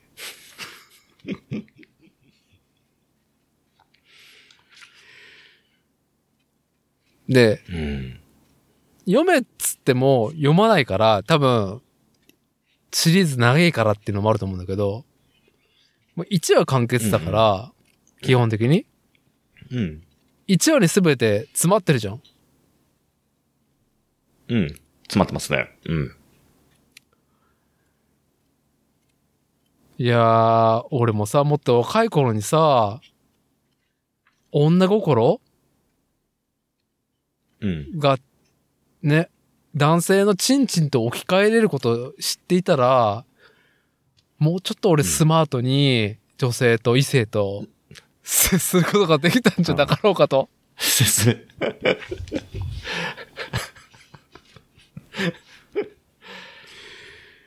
そうですね。この、多女分、心は、はい。ちんちんと等しいっていうね。あの、全くこの、マイホーム、アフロ田中3巻だけ送りつけられてみると、登場人物が誰の連続じゃない。うん。でも、話の展開が全て、なんだろう、身近、かつ普遍的なものじゃうん。ん。だから、誰、まあ田中は分かったけど、他誰っていうのが気にならないぐらい、うん。あ、子供、そう、子供、子供こんな大きいんだとかさ、うん、そんな感じで、キャラの名前とかよりも、田中しかわかんなかったもんね、最初ね。うん。うん。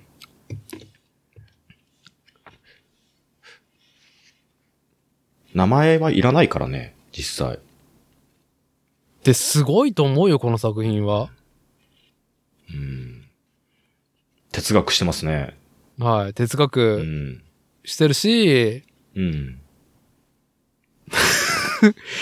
ローンを払い続けるか、死ぬか。それでも、本当にさ、あのー、断親を、ね、断親を、その、説明聞いて、はい。その、書類を進めていくときに、全く同じことみんな思ってるはず。はうん。で、この帯じゃん。い。死んだら、でこのローンオがブジェねチャラだとっていう。ロンがチャラだ と。これ誰しもが思ってる話だし、これを 見たときに、自分の、え、こっから先の労働って何みたいなさ、はい。はい。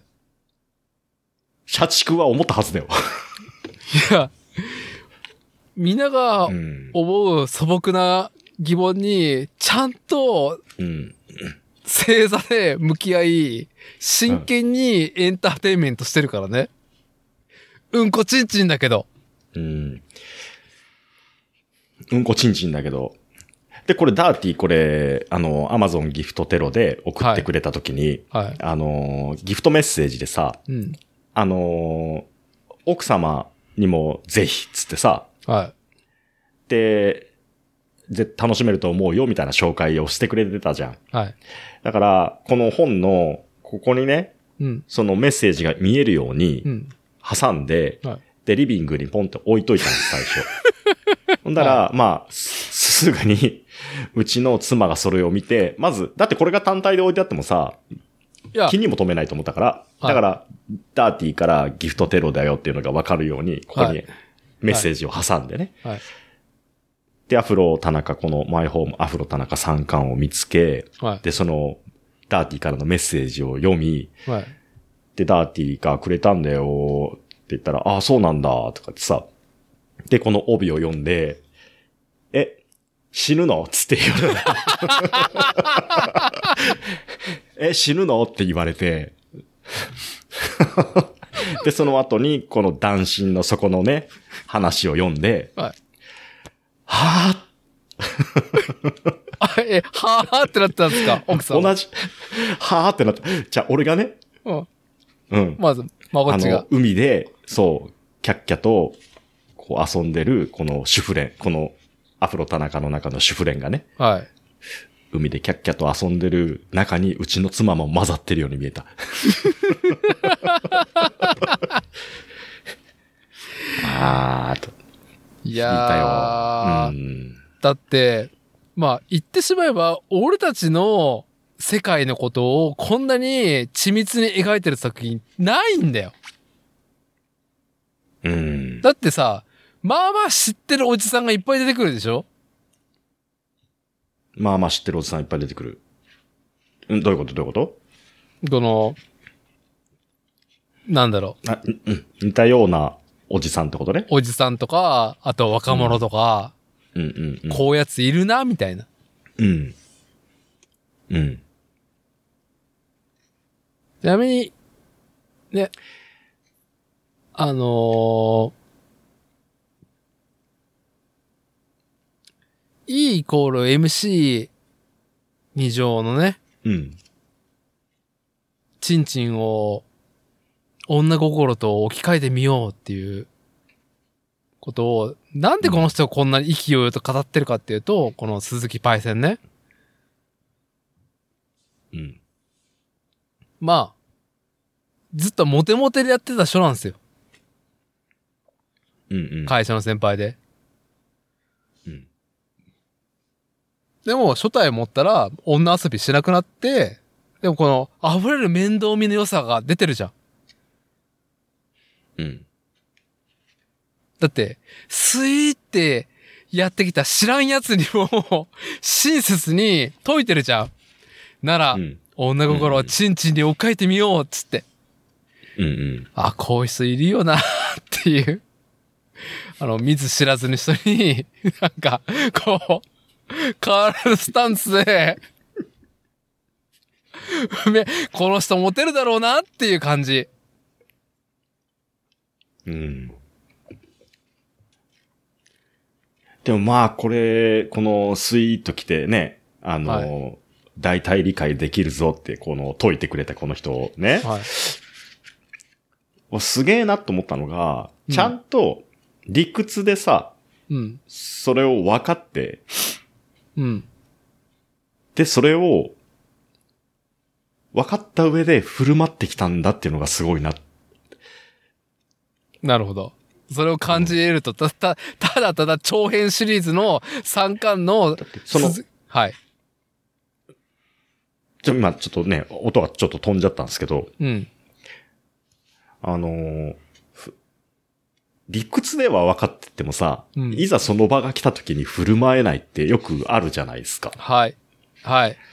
ね、それを振る舞い続けてきた人なんだなって思って、すげえなって思ったんですよね。はい。うん。だってこの第3話、E イコール MC2 乗は、うん最初、まあまあ、そういう面白論もあるなと思ったら、結構さ、うんこの、難しい問いがさ、重ねてくるじゃん。うんうん。この問いに、 胸を張って、うんチンチンに追っかけてみようって。男らキしリい、キリッとしたね。キリッと。いやー、俺はこれ20代の時に知りたかった。ああ。いや、普遍的だよね。普遍的な話してるもんね。 普遍的な話してるよね。うん。よくもまあ、ここまでわかりやすく書き落としてくれたなって思うよね。で、しかも1話でね、完結でね。うん、だってネタ引っ張りた数ペーい。ジでこのネタでさ、引っ張りたいじゃん。1個のネタで。うん。ずーっと、一つの論を、うん。なんだろう、スカッと1話完結でやり続けてる芸風なんですよ。うん。これもう、その、なんだろう。E イコール MC 二乗うん。第3話ね。ここの話のさ、持ってき方がさ、もう完全にロジカルシンキングの何かの方程式に当てはまった手法だなと思うね。一個のテーマを伝えるために、はい。ね、話す順番とかさ、はい。よくね、こう三つの、一個のテーマがあってそれを伝えるために三つこう、ね、こうでこうでこう、だからこうですみたいなさ、はい。これはね、あの、世のビジネスマンが見てもね、スッと入ってくる。うん。話の構造もすごくね、ああ、ロジカルシンキングの、ど、どっかにね、乗っててもいいレベル、本にね。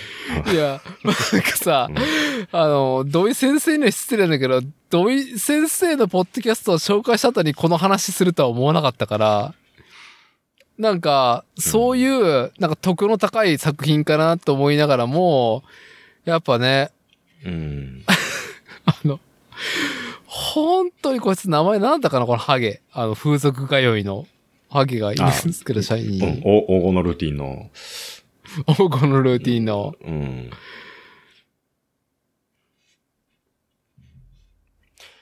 朝一に、うん。早朝ソープ。うん。に行くっていう。これね。うん。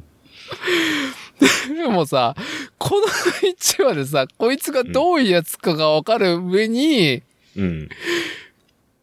が、その結論に至ったの、なんかいいし、何かを超バカにしてんなっていうのが、も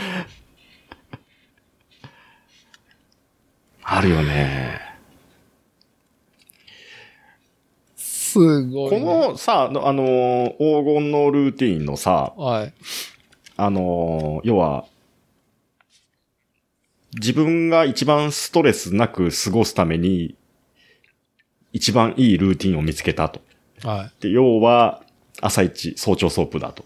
い。はい。で、それでスッキリしたことによって、無駄なね、ストレス発散の場に行かなくて済むと。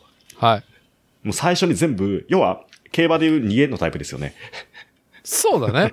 そうですね。うん、要は、どうせ一日ストレスが溜まって夜発散したくなるんだったら、もうう、ん。最初にもう突き放す、うん。もうスッキリ。すっきり。なんならそれで週の後半になれば、また、週の始まりにね、訪れるスッキリが待ってるから、はい。逃げ足が食われないって感じがあるよね。実際、そのまま走り抜けていける みたいな、黄金のルーティンだよね。 本当に。キリッとしたで。も、この、 パキリッと、キリッとしてるその前のページのさ、 はい。はーね、し七輪であの、アジの干物焼いてる。はい。アジの紐の七輪で焼いてパッハー。これでも、俺かと思ったもんね。 ハゲで。ハゲでパッハーって。これやってんじゃん俺、ずっとまで。って思ってはい。ただ早朝ソープしてないわ、と思って。じゃあでも、うんこいつはどうしようもない独り身だから、ね、うん家族を背負ってないんですよ。はい。うん。この、あの、なんだ、一人でね、腹っぱで寝転んで自分の時間みたいな、こういうとこないからね、もう一切。はい。こういうこいつ、そ、この男はソロなんですよ。腹立つわ。ああ。で、ここ、この間だけで面白いと思ったら、こいつらが背負ってる、その人生、エピソードっていうか人生を、み綿密に描いてるから、うん。掘っても掘っても面白いのがアフラ田中。うん。いや。これでも、ちょっとよ、最初から読みてえな今この、あれだね、その高校アフロ田中の時は別にそんな刺さんなかったんですよ、僕。いや、だと思う。はい。うん。この今の境遇で読むマイホームアフロ田中めちゃくちゃ来るね。ちょっとびっくりした。あの面、白い。うん俺たちあとの一緒に、なんか田中ってやついたよねってやつが、うん。 田中お前大変だったんだな、それわかるわって、いや、なんかドラマチックな展開なくても、俺たちと一緒に田中は年を取ってるっていう。なるほどね。うんはい。うーん。いや、哲学、下手な哲学書を読む読むよりも全然いいよね。こんいやな。たったこの一巻でこれだからね。ねいや、ちょっと。今何巻まで出てるんですか、これ。えー、っとですね。何巻ずつ出してんかな各シリーズ。 10巻ずつぐらい出てるね。かなマイホームが今、1から3巻。そうそうそう。いや、うんもう、結婚、いや、しや、さすれいアフロ田中から見ると、うん。まあまあ、その、結婚前の自分と向き合えるし、うんうん。幸せアフロ田中は、その、なんだろう、ステディがいながらの社会人としてのありようんうん。の俺っていうのも向き合えるし、結婚アフロ田中は、結婚かーと思ってた田中が結婚するまでは、まさに俺でしかないから、うん。いやね、もうとりあえずマイホームアフロ田中は追いかけるわ。うん。いや、あのいー、はい、なんだろう。多分今、えっ、とね、幸せアフロ田中とか、結はい婚アフロ田中とか 見ると、ちょっと嫌な気持ちになりそう。 なんか。いや、じゃあ、それを、この、うん、このね、のりつけ正治さんの芸風だと、すごいから、それが。うん。幸せと結婚、すごいから。なんで結婚式やるのっていう問いからちゃんと始まるから。なんで家買わないといけないのと問いと同じレベルで通ってくるから。なぜ俺は結婚式をやらねばならないのだっていう。高校アフロ田中、中退アフロ田中とかその辺読んでも響くのかな、今。いやー、いや、さっき言ったように俺はずっと読めないタイプだったの。アフロ田中を。うん。で、妻はずっと、うちの妻は、ね、ゲラゲラ逆漫画として読んでたけど、もう男が見ると刺さりっぷりが半端ないから、これ。うんうん。でも正直高校と中退はまあまあ、うん、そういうの気持ちわかるよぐらいだけど、うん状況、やっぱさすらいからもう、もうぶち刺さることがいっぱいある。いるえ俺はこの人に会ったことがあるみたいな感じ。ーなるしさすがななるほどね。はい。ああ。でも、さすらいアフロ田中実際、うん。なんだろう、その、キャラクターの歴史を追うとかじゃなくって、全うん然ちょっと前のエピソードから追ってっても、このまずはマイホール、マイホームアフロ田中を揃えるだけでも最高だし、結婚アフロ田中から揃えても最高だし、でもさすらいアフロ田中ぐらいから読んでみようかな。あの、実際、あの、まあ、周りでさ、ままあ、さすらいアフロ田中いるからさ、あの、1月いっぱいでやめたいんですけど、んなんでだいっつって。 なんでだいっつって。はい、はい、専門学校に行こうと思って、つって。はい、あ、そうか、つって。だからそこやめることはさ、はい。かはまい、うん、やめることは構わんと。ただ、1月中ちょっと人手がいないから、せめて2月いっぱいまで引っ張ってくんねえかな、みたいなさ。はい、はい。そういう話をこの前し、ね、どうやったら上手に引っ張れるかな、みたいな子がいたんだけど。うん、うん。うーん。さすらいアフロ田中を読んでいたら、ひょっとしたら何か違う、違う何かを感じてたかもしれない。いやいや、さすがの嗅覚ですね。はい。さすがの嗅覚ですね。いや、でも、ちょっと読んでみよう。ありがとうございます。めちゃくちゃでもね、面白かった。本当にこれはね、面白かっちた。ょだって漫画読んでこんなゲラゲラ笑ったのってなかなかないでしょあもうめっちゃ久しぶりっすよ。漫画読んで、感情を最近一番揺さぶられたのは、そんなに読む方ではないんでね、ダーティーほどね。いや、俺もで読ダめーなくティなーっとてさ、さ、ダーティーたちのとこがおかしいんだって読み方が。では、半端じゃないじゃん、読んでじゃる量あが。そ、それが、ちょっとせつ説明すると、うちの妻は本当にうん漫画愛好家が過ぎて、すげえ漫画読めるんだけど、俺は読めないの。もうん。う、あ僕より7つしん、ん年下だから、うん。いや、なんかこれ読みなよみたいな感じで進めても、やっぱ読めないの。うん。今ね、集中力8割ぐらい読めない。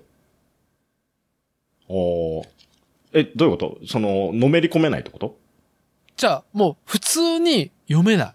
もう、情報媒体として読めない漫画俺。あ、読み、ん読解力が漫画に対して湧いてこないというか、理解ができないみたいな感じこの坂自転車で上がるの無理っていう感じ。いや、あ、ペロスケさん的なところってことそう。いや、ま、ま、まあね。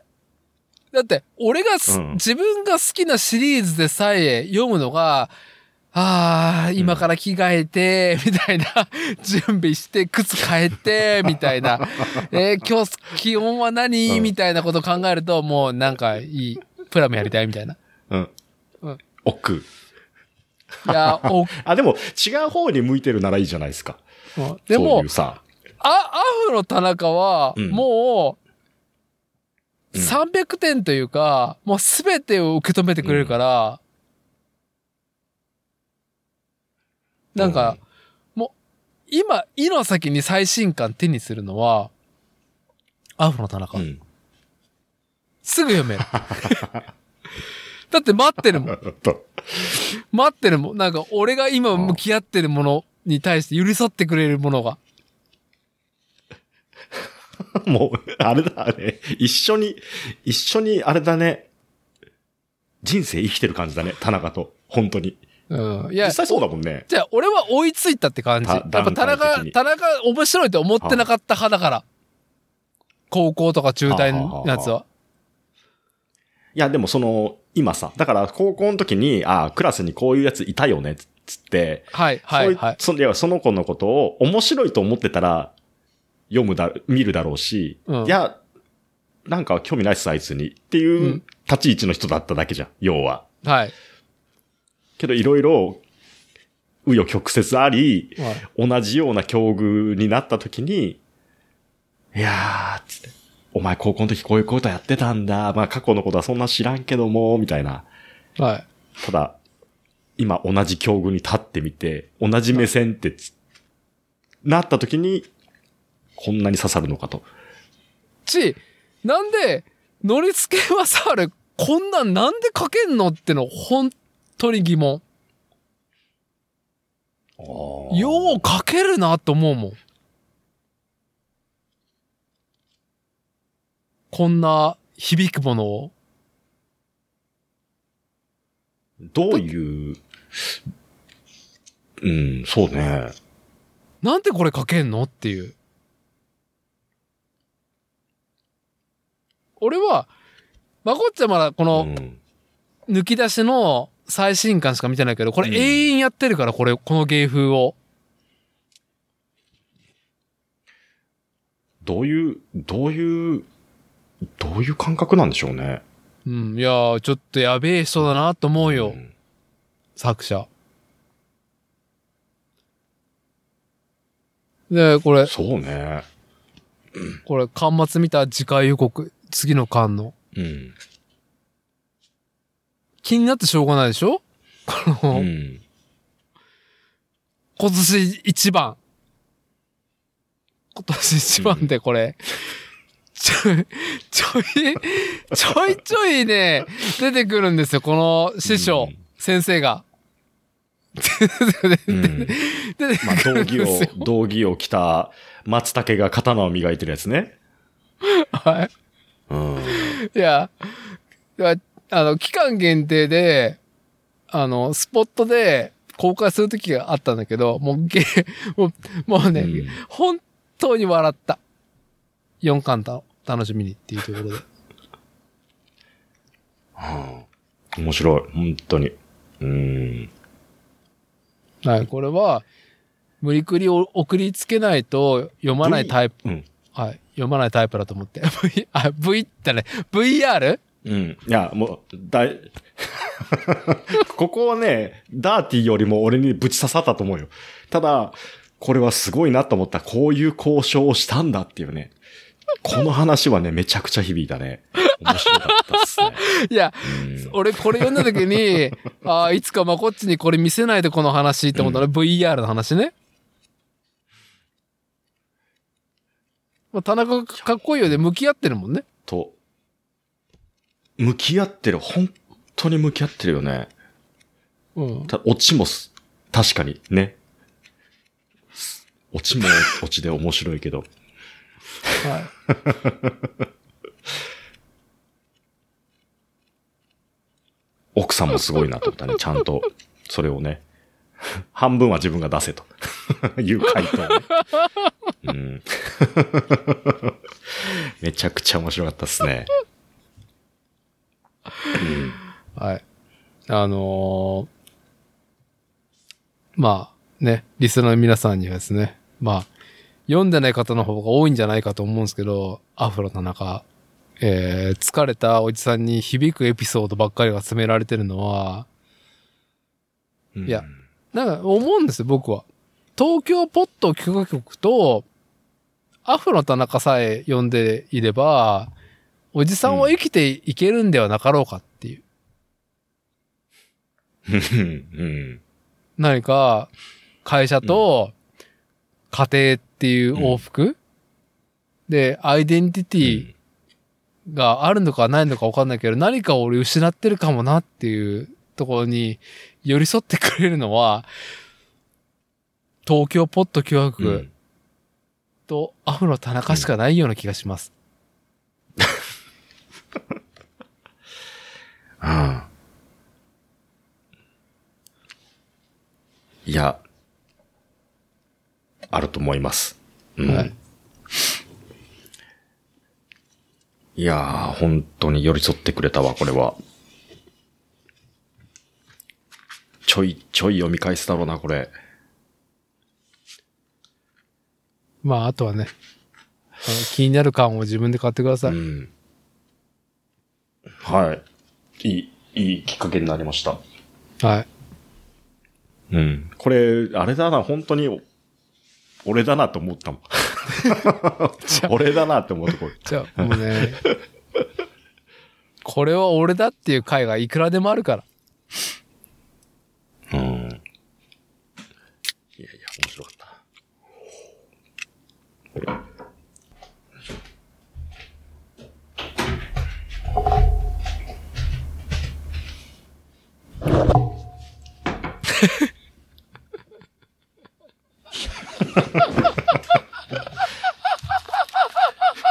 コーヒいー、や、どう来るかと思った。コーヒーおかわり。はい。コーヒーおかわり持ってくる。はい。ちちちょっと入れるのに時間かかりました。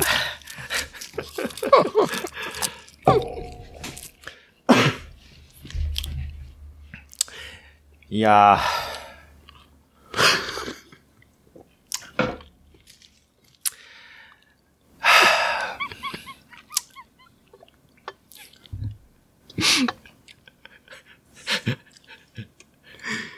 いや、いいね。そのコーヒー飲んでるまこちさん。ー、あんまり見ないでしょ。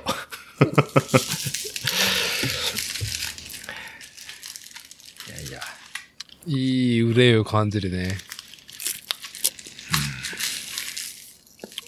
今も収録時間2時間20分ぐらいうん、2時間20分ですね。うん。まあ、収録が締める方向として、うん。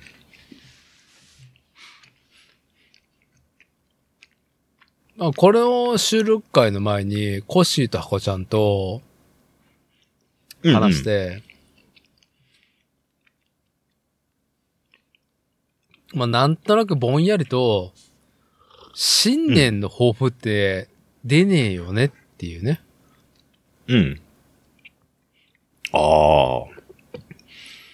うんうん。出ないよねっていうね、雰囲気で終わったんですけど、新年の抱負ね。今この、昔の人はやっぱ、うん。はい、どうぞ。あのーお餅は、要は正月1月1日で全てが生まれ変わるみたいなさ、はい。ね、そういうものがあったから、抱負、生まれ変わって俺はどうするんだ、みたいなさ、よく言う、新年、新規一転みたいなさ、そういうことですね。はい。うん、のがもっとより明確にあったんでしょうね。ね。うん。でも別にそう変わらないうん。感じだったと思いますよ。やっぱりそのコンテンツを追いかけるとこもねえしさ、時間の流流れはクソ遅いと思うし、今に比べたら。うん。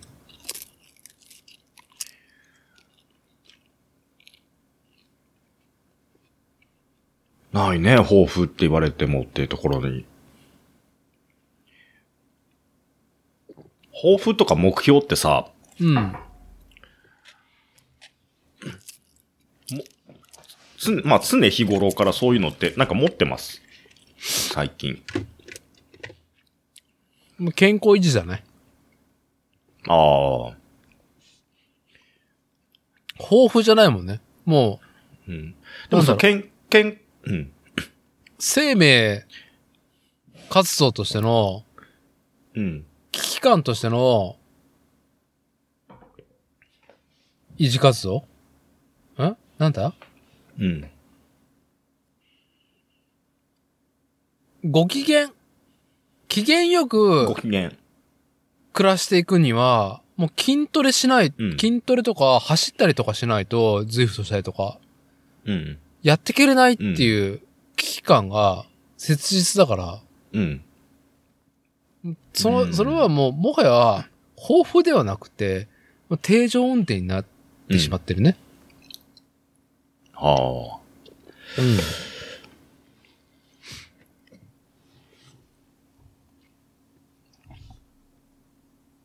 そうすると別に今年に限った話じゃないですもんね。今年に限った話は、僕は、見つけましたね。おなんでしょねえ、あの、ブレイにも、アマゾンギフトテルで、あマイホーム、アフロ田中3うん巻送りつけましたけど、う。うんまあこれは、まあ間違いなく刺さると思ったけど、僕は、今年は、アド、うん。 ADO、うんうん、アドさんが、一番多分面白い時期だったと思うんで、うんうん。今このタイミングで追いついてよかったなって思ってる。ああ、なるほど。はい。うんそ、そうですね。うあなんか送ったやつなんか見たりとか聞いたりとかしたあ、見聞きしました。うんうん。なんか、 おすすめされた通りの順番で、まあ、あの、見て、聞いて、もう一回見て。あ、あオールナイト日面白い本完走したあの、1月8日の回はね、素晴らしい。さすがラジオ戦士な DJ。なんかね、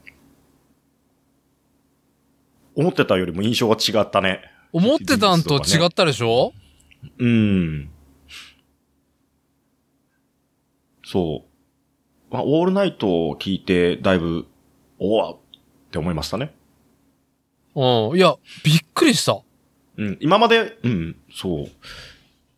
今までは、その、あのーよ耳にね、強制的に入ってくる音しか知らないでいたからさ。もともとあの、まあ、はや、流声が苦手行りの音源ね。うん、声が苦手だったりとか、あの、強制的に聞かされ続けて、嫌悪感抱いちゃったりとか、はい、はい。うん。あーなんか、そういう印象があった けど、逆光だけはちょっと好きだったんですよ。逆光。アドのね。はい。うん。で、あれ、曲書いてるのがバウンディなんですね。そうだあ、なんかね。この曲は別に、うん、好きだなと思って。バウンディはでちょっとず、ずるいよ。もう、なんか、なんかね、もう王様ランキングでもうとどめは刺されてるから、私は。そう。そう。で、逆逆光を聞いて、アドの逆光を聞いて、その次に裸の王様のあの曲、えあの、バウンディの裸の王様聞いて、で、もう一回、あの、2期のね、オープニングを見るっていうね。はい。はい。はい。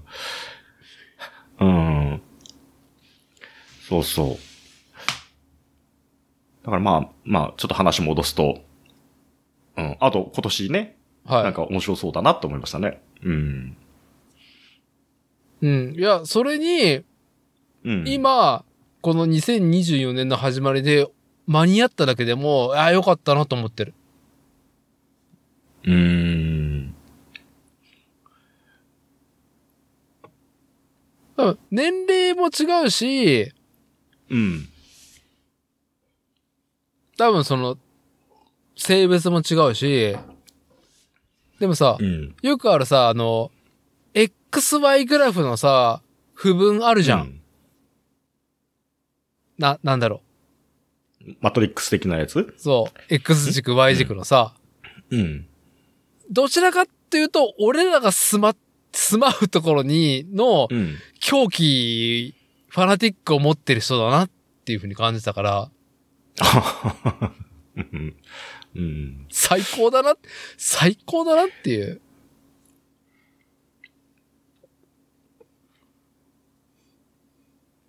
あのー、え、ターティーの方、だいぶ親和性高いんじゃないいやー、うん高いかもしれないね。はい、うんキャッキャフフの仕方も、だって近そうだなと思ったもんだって。なんかあうーんなんか、その、うん。異性に対する、なんか、その、憧れ、片思いとかじゃない、うん。別ベクトルの、おめえ最高だなっていう。 うん。いや、まあまあ、うちの妻があんな感じだから、なるほどね。うん。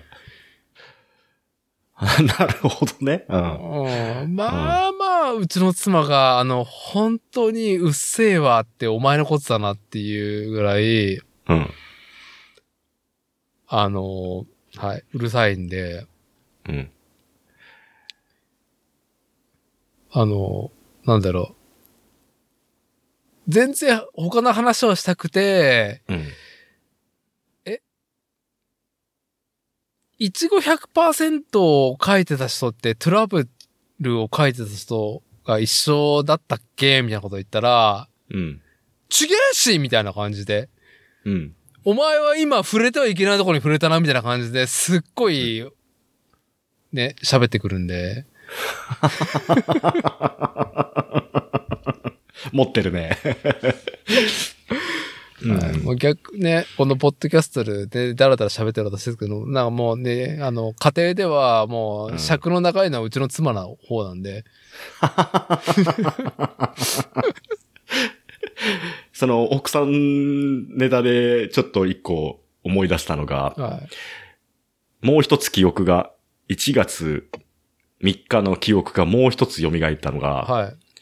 あのー今日は、あの、その、まあ、3日の日にうん。海に行きました。はい。ね。海の堤防の上で断片的な記憶が、はい。一枚絵が残ってます。はい。で、そこの岩礁の先っぽでの絵が断片的にも残ってます。うん。で、戻り道の途中で、まあ、左の頬に岩がっていうところで断片的に記憶が残ってはいますと。。はい。で、帰ってきたんですよね。その次に、断片的な記憶が今、なかったんだけど、一個バンって思い出した。裸足で、椅子、そのダーティンとこの倉庫の椅子に座って、まあ、炭の前で、温まってる時に、右隣にいた、まあ、奥様が、今日はまあ、こっちがダメな日だな、って言われた。 っていうのを今すごいわっと思い出した。今日はまあこっちがダメな日だな、つって、奥様に言われたっていうをまあ、その今行間をね、あのー去年のどっかのタイミングで、俺が先、あの、自宅の廊下で倒れてたっていうね。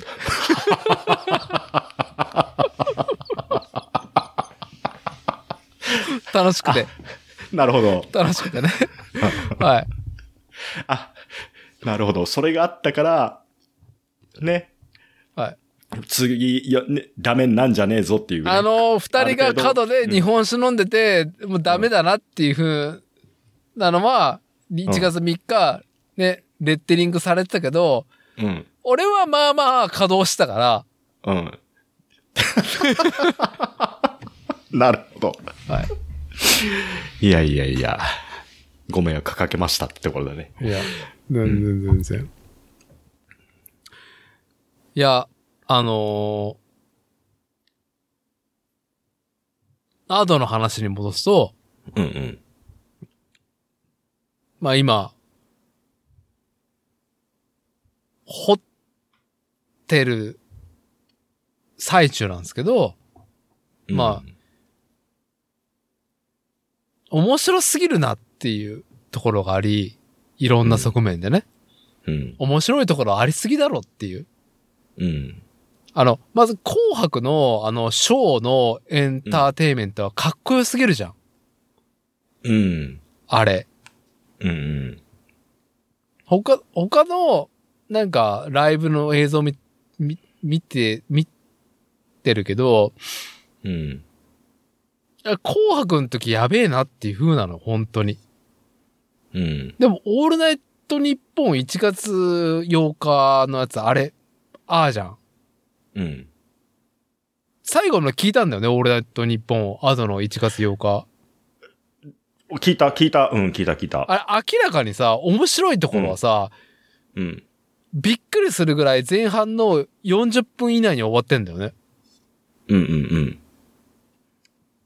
最後、あの、うん。うん。京、京都のさ、うん。要は東本願寺で、うん。そ、のファンに、追いかけられてニヤミスしそうだから、急いでホテルに帰ろうっていうくだりは、まあエンターテインメントじゃん。うん。あの、うん。あの、あの後に、リンゴ飴がついたりとか、うん。あの、お茶しようと思ったらできなかったっていう話が延々とだれてるじゃん。うん。うん。あれが最高だなと思って。うん。うん。うん。急にさ、面白くなくなるじゃん。だうんあの、うんあの話。うん。の、のん、いや、でもね、その部分が素だと思うよ。うん、実際。あの、前半の部分、その今言ってたね。うん。話としてさ、ネタがでかいじゃん。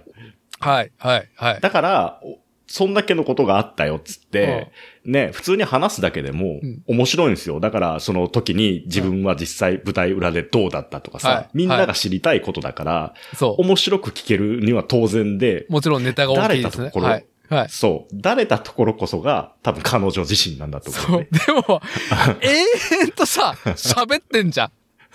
その、その話なんなのって感じ。あれが最高だなと思って。その話なんだろうっていうのが、尺内に終わらなくて、切れ散らかすっていうのが、うん。あー、面白いでもな。ら、はい。うん。で、その、もちろんさ、まあ、いい意味でのボンクラ感もあったしさ、うん。あとやっぱ喉がね、すごい強いね。なんか、喋り、すごいね。喋りが、ねえ、なんか、普通に、声がいいね。なんだろう。あの、舞台関係の人とはち、ちょっと違うタイプの、なんか声してんなっていう、聞いててさ。だからそのコメントかなんかで、あの、落語とかさ、うん。そういうのがうんたらかんたらって書いてる人がいて、うん。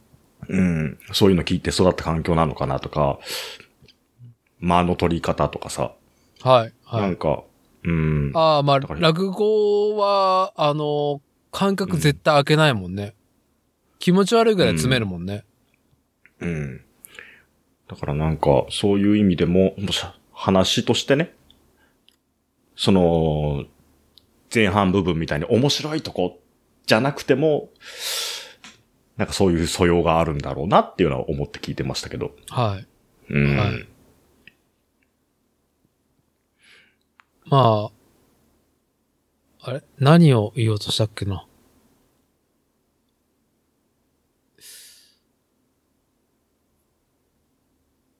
ちょっと待ってよ。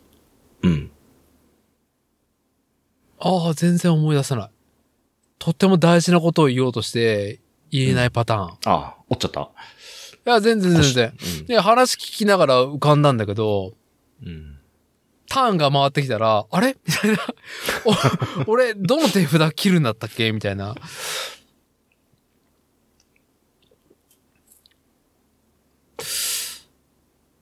あーうーんとね。まあなんか言いたいことじゃなかったんだけど、うん。まあなんか、その、オチとして、オチというか、いでも今年の抱負につなげて、つなげようっていう話をしようと思ったところで言うと、うん。アドが去年末に、えーっと、アイドルユニットを組むっていう公募をしてるじゃん。あ、そうなんですか。うん。でも締め切ってんの。うん。だから今年、アドプロデュースのアイドルユニットが出るの。うん。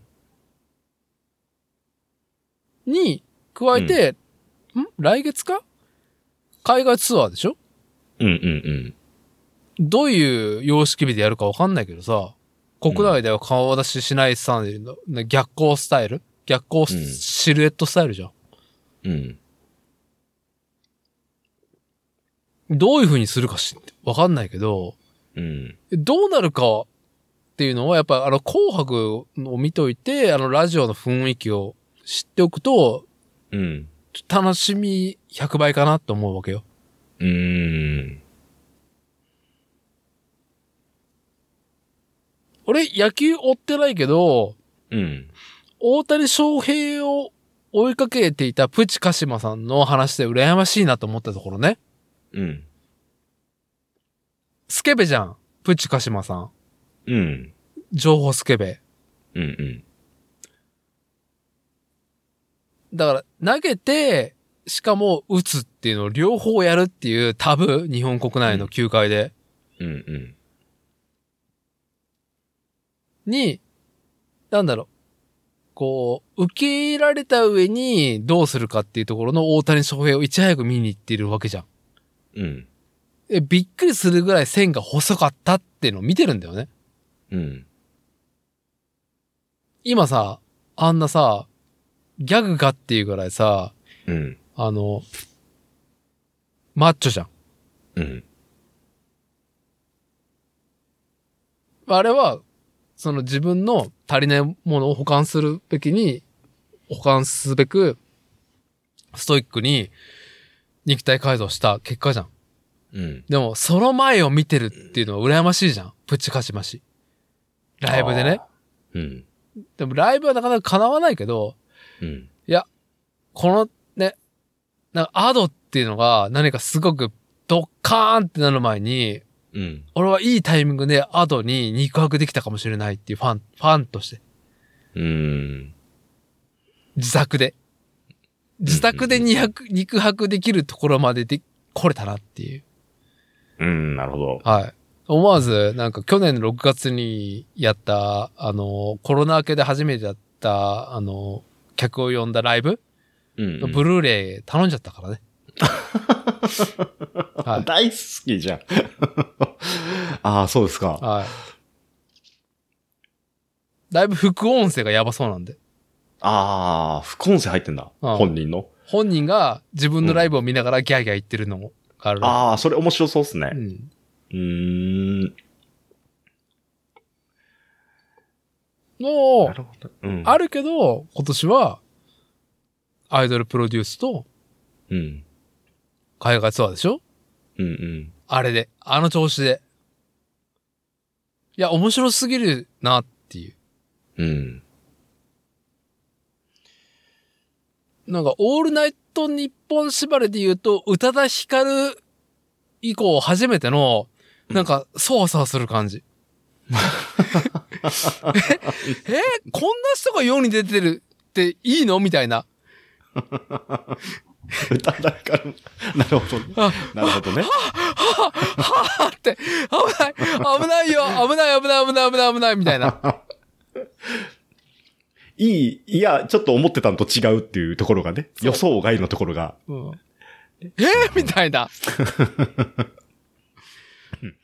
うん。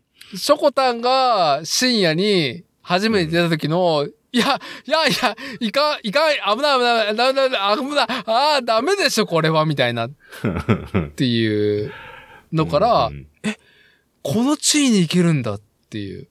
うんのの、その、売れてからの宇多田ヒカルと、ショコタン見ても、やっぱ面白みは半減だと思うんですよ。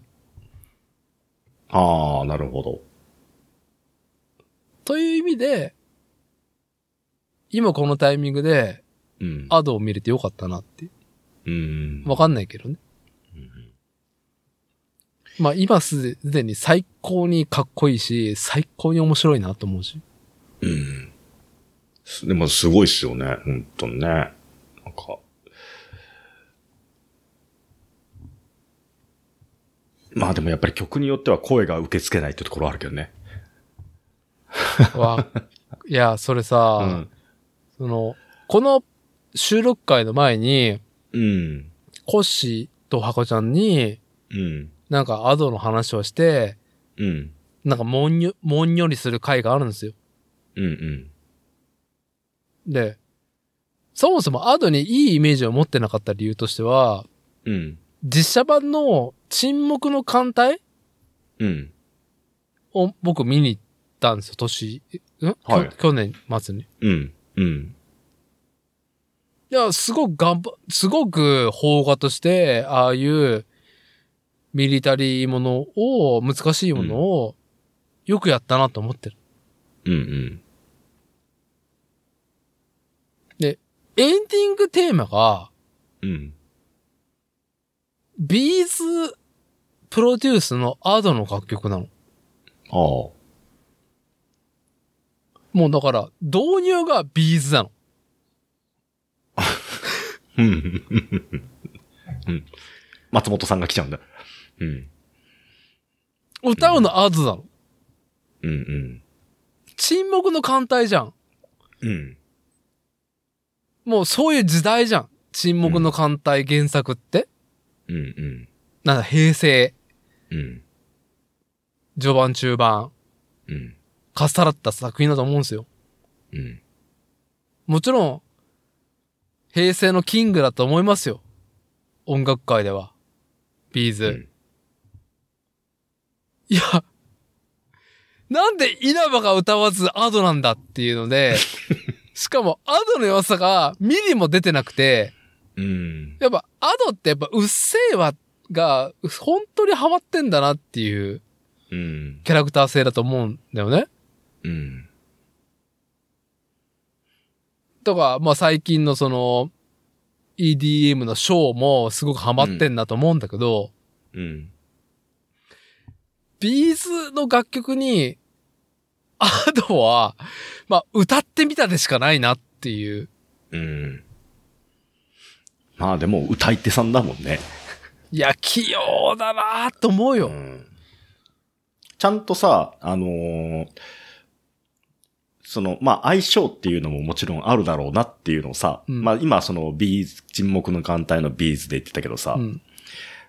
彼女自身のパーソナリティと相性がいいのは多分、うっせぇわだわっていうさ、はい。はい。うん。まあ、その曲が好き嫌いは、まあ、抜きとしてね。うん。ただ、あの、昭和歌謡とかね。うん。その、彼女がちょっと尊敬してる人とかさ、その、そういうところの、まあ、椎名林檎とかね。うん。を、いや、歌ってみたってやった時に、ちゃんと、アドになるじゃん。はい。はい。うん。で、うまいじゃん。で、ちゃんとその曲に寄ってるところもあるから、それはす歌い手としてすごいんだろうなとは思ったんですけどね。うん。うん。うん。ちゃんと、だって、ちゃんとビーズになってたわけでしょ。いや、うん、ビーズじゃないけど、でも、歌ってるやのは。やっぱ、その、文脈的に、沈黙の艦隊だったら、なぜ稲葉が歌わないみたいな。うん。うん。やっぱ、おじさんたちの話だから、うん。で、おじさんが見てる作品じゃん。うん。あ、だから、アニメ、シティハンターの劇場版が、頑張って TM ネットワークでやってるわけよ。うん。うん。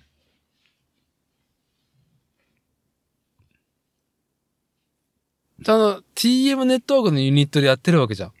うん。小室さんもが、が、頑張って最新作見てないけど、楽曲書き下ろしてるらしいんですよ。ゲッ。トワイルドに負けないようにオープニングを。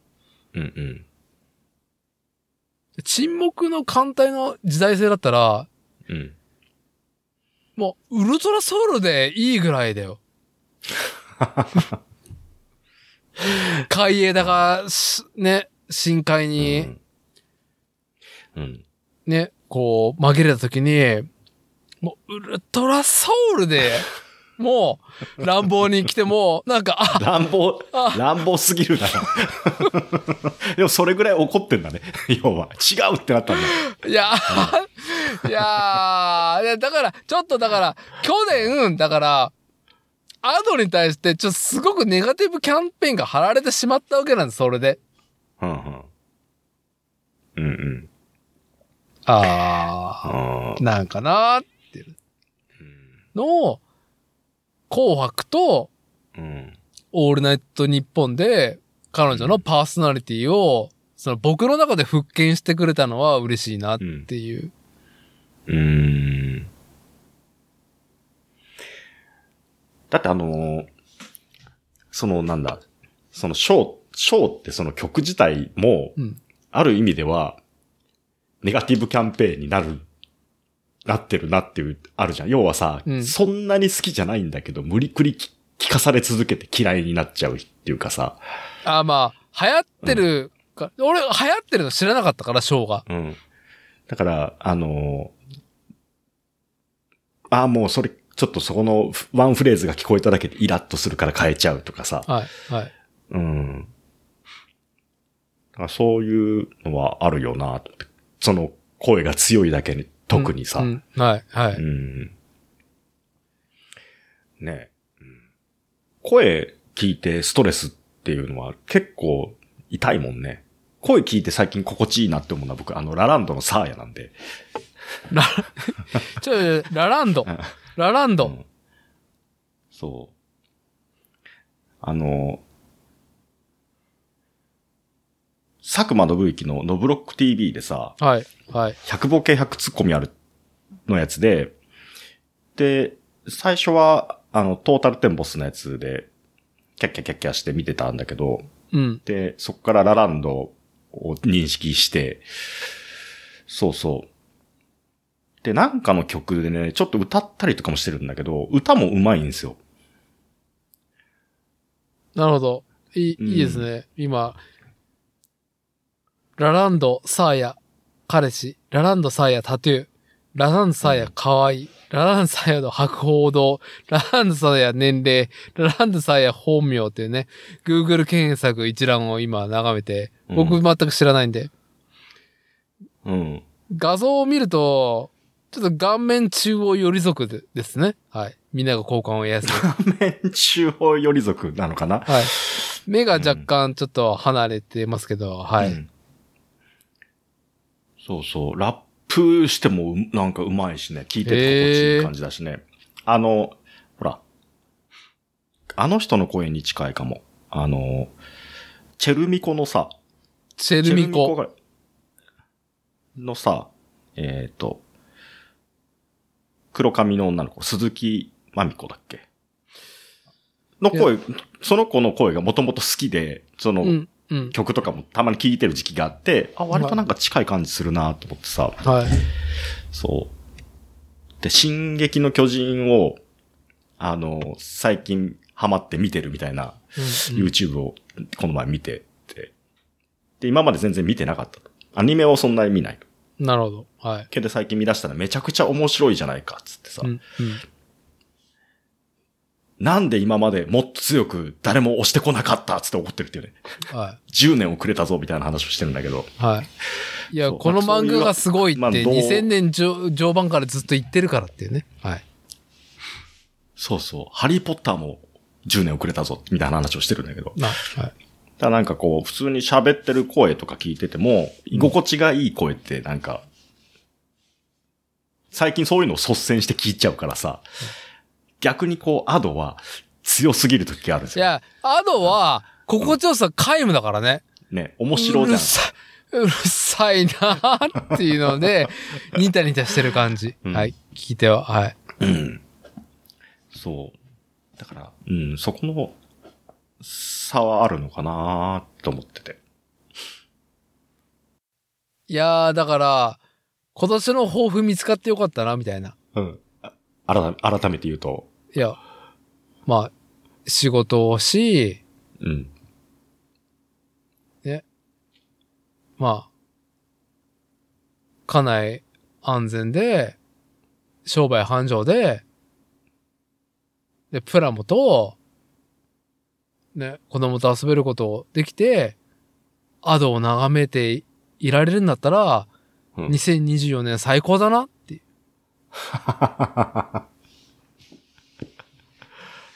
いいですね。はい。でも十分ですよ。だいぶアドが食い込んだね。うん、来たね。はい。上を仰ぎ見ない。え、な、なになに 今、来たね、つって上を見てたから。 いや、来たなーって。キランって飯取りを。あ、来たなーって。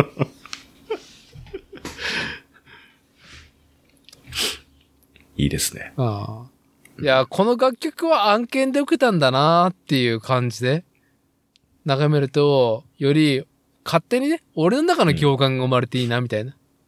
ああ、沈黙の艦隊しかり。沈黙の艦隊しかり。これ案件かなみたいな感じで。うんうん。で、眺めるのが面白いかなっていうね。はい。はい。すいませんね。あの、コーヒーしか飲んでない方にね、あの、いや、全然、全然、全然いいです、今日。うん、ありです、これは。ただ、なんだろう。飲んでる時よりも利尿作用が強いって。いや、ペースとしては変わんねえんじゃねえかみたいなのと、うん、こんな時間にコーヒー飲んでまで収録に臨むのかみたいな、お茶、なんか麦茶とかでいの方がいいんじゃないかみたいなねっていう。ああ、僕今週夜勤だったんで、ああ、なるほどね。はい。なるほど。そうなんですよ。なんなら今日、あの、朝の8時に寸胴を磨いてましたから、僕。寸胴あの、鏡開きの。それなりに事 後事終わ後、終わったなーって。終わって、うん。片付け、片付け、つって。やっぱりさ、うんうん。マゴッチが進めてるところっていうか、まあ基本多くはそうだと思うんだけど、うん。うん。何かしら、例えば運送業であったらさ、まあ、事故うん。まあ、人死にがある可能性があるじゃん。うんうん。から、そういう弦を担ぐことに、余地とか、その備品が揃ってるのかなって想像するんですよ。うんうん。余地よ備品余地というか、うん。だってその事務職だったらそんなにやんねえじゃん。ああ。弦を担ぐことでしょうん。弦を担ぐことで言うと、なんだろう、会社であるのは、例えば、新車が納車された時に、あの、神玉、だ神棚にのんのんするみたいなやつとか。違う違う違う、 そうじゃなくて、いや、それもあると思うけど、そもそも、炊き出しとか鏡開きに意識を会社と、社として置かないと思うんですよ。ああ。それ、やっぱり祈願するものがあってでしょいや、多分ね、食べたいからってだけだと思うよ。実際だから、だから会社でやんないから、普通それ。うん。親睦の要素が強い。うちの営業者の場合だと。あうん。祈願っていうものは、今言う原担ぎだと、新車のんのんぐらいだよ。あ。でも、それもやんないんじゃないかな。いや、あ、だから、あ、そうそうそう、この間、タミヤのさ、タミヤう、ん。うんうん。タミヤ模型。初めて見たんだけタミヤど、ププラモのタミヤのね、ああの、初出荷式みたいなのがあって、ほ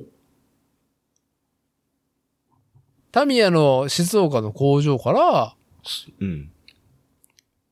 初めて出荷するトラックに、うん。えーっと、何だったっけななんか旗つけてたね。何の旗だったっけな普普通に日本国旗かな赤ビの。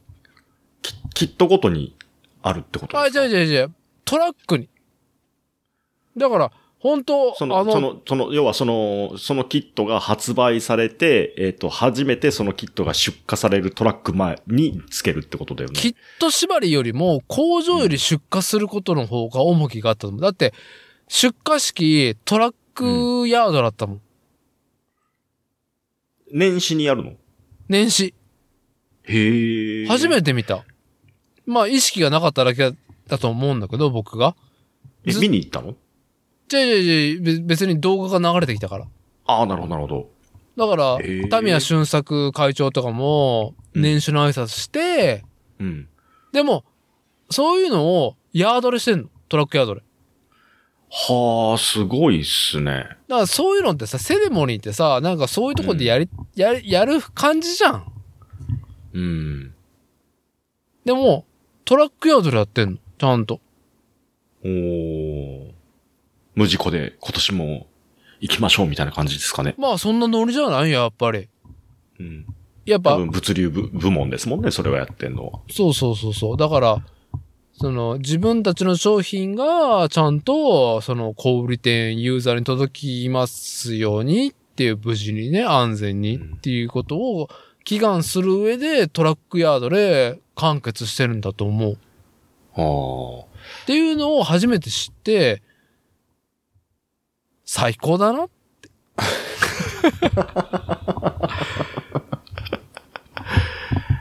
あーな、なのと、御社が、まごっちの勤め先が、やっぱ炊き出し、うん。鏡開きでそうやってやるっていうのはやっぱ原価ついてんかなーっていう。やんないところが多いよ。そういう風に言われるとそうなのかもしんないですね。うん。鏡餅でも置いたりとかしない事務所に。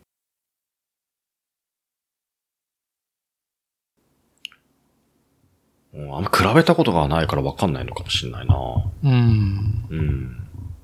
ただ単にうちの場合は、あの、食べたいだけっていうのが、 あるのかいなや。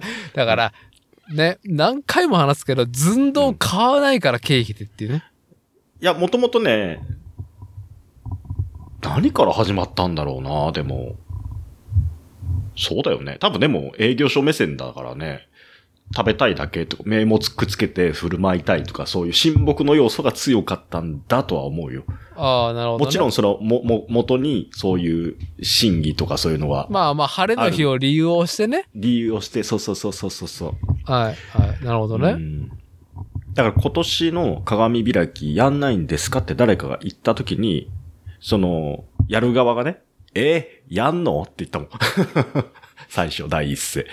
やんの今年っていうのが第一声。うん。うん。まあ、やんないとこもあるんでしょうちの他のね、部署、他の営業所とかだと、まあもちろんやんないとことのが多いんだろうなぁとは思うけど。うー。うんん。なんか、削られていく一方かもしれないね。うん。炊き出しとか振る舞いとかそういうのはでもあのコロナ、コロナ禍の時にすごい、あの、なくなったような気がしますけどね。うん。まあ、うんそもそも、形骸化していて、うん。いや、この機会になくそうよっていうものが、コロナ禍で多くあったと思うしね。うん。まあ、形骸化、勤め先での触れ合いみたいな、うん。休業、強要されるハラスメントみたいな、うん、うん。そういう文脈でしょそう。そういうのいらねえからって人もいるからさ。うん。うん。まあ僕を含め。熱いなぁ。いや、ちょっと難しい話で締めるのもあれですけど、うん。まこしさんはそう思ってんのに、そういうところにちゃんと向き合う。要は、まあ、晴れの日とか、うん。うーん、ブレイクをしたいみたいな場うん。は、ほ、本心としてはだるい。だるい。だるい。でも、組織運営上では必要だからやる。やらざるを得ないよねっていう落としどころ組織運営上、必要ないと思ってるけど、や、やってるね。だからそうだね。あで、だって多くは今、それ、月さえあれば削ろうっていう風だろうの、うんコロナ禍で多くが削られてるわけだからさ。うんうん。でもまあ、さ、それなりにさ、あなたの今いる、その、役職というか、部門的に担当してるとはいえ、うん。持ち食いすぎるほど楽しんでんでしょ。まあ目の前に出てきたら楽しいからねじゃあそれはしょ うじゃあがない、じゃあじゃあね。じゃあそこなんだよ。だから、うん。そこ目の前に来たら楽しめる人が、楽しめない人が多いから、なくあでそもうっていう。もちろん、はいえっ、と、楽しめない人もいるし、うんいらないって言って、それはもうそのまま帰る人もいるし、はいそこは別に強制強要はしてない。してない。あるからよかったらどうぞっていうだけで、はい。うん。そこを強制するのは基本的にはなし。なし。はい。だし、やってない。やってない。うん。集団バイアスがあるかもしんないけど、うん。はい。うん、そ、そういうのは多分、ないと思ってる。それぐらいみんな自分の判断でやってると思う。う。うんん、で、まこっちゃんそれわきまえてるわけじゃん。客観も含めて。うん、自分はそうやって思ってるってことですか、ねでも主観としては餅食いすぎてるわけじゃん。まあね。失敗し たね。うん。あのーこの前、ちょ、ちょっとね、あのー餅の話とは違うんだけど、はい。缶コーヒーどれが一番うまいか選手権みたいなやつを、まあやって、御社で。それ、御社で。あ、もちろん一部の人間でね。はい。夜勤で、えっ、と、まあ、昼勤が終わった、うん終わって、はい。ちょっと喋ってた人、あと夜勤がスタートして集合した人っつって、まあ、それなりに数がいた。その時ね、何人いたっけな ?6、7人ぐらいだったかな。で、あのーいろいろ缶コーヒー出てるじゃないですか。うん。で、缶コーヒーブラックが出てる。で、安いさ、自販機とかたまにあるんじゃないですか。あのー100円とかで、チェリオとかさ。で、そういうところで買ってくるコーヒーをいつも飲んでる人がいて、これが一番なんだかんだうまいんだって、つって、その缶コーヒーブラック論争が始まり、よしわかった、じゃあ、飲み比べようってなって、そこにいた人間みんなで買い出しに走って、方々に。うん。うん。あの、あ、ここね、どれどれはあるんだけど、どれどれがない、みたいな。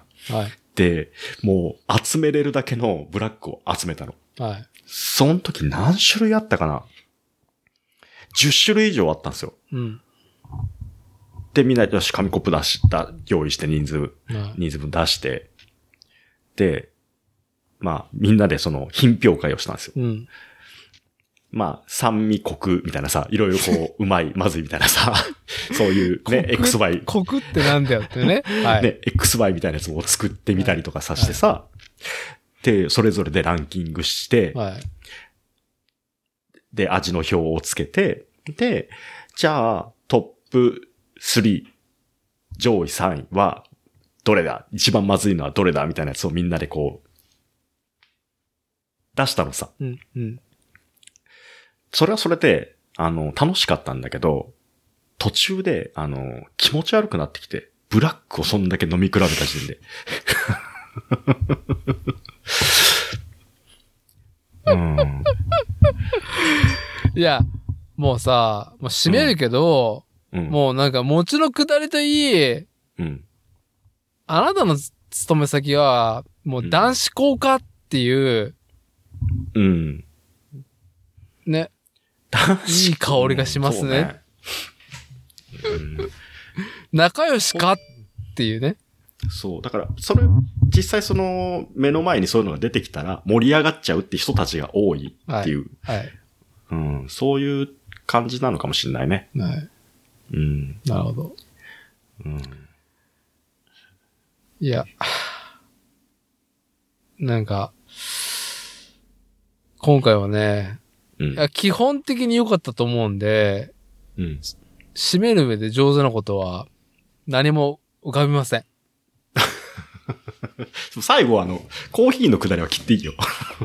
いや、いや、めいちゃくちゃ、めちゃくちゃ長いよ、今日。や、大丈夫。あの、前半はね、あの、うん未公開あそっか、そっか未公開なんで、そっかそっ意か。外と2時間内です。はい。うん、うん、うん。いや、コーヒーのくだりはね、餅のくだりに、に繋がって、ね、同じ話してんな、お前っていう、オチがついてるっていいと思います。あ、なるほど。一番、それちなみにどれが一番まずかったか気にならないです。 まあ、いいか。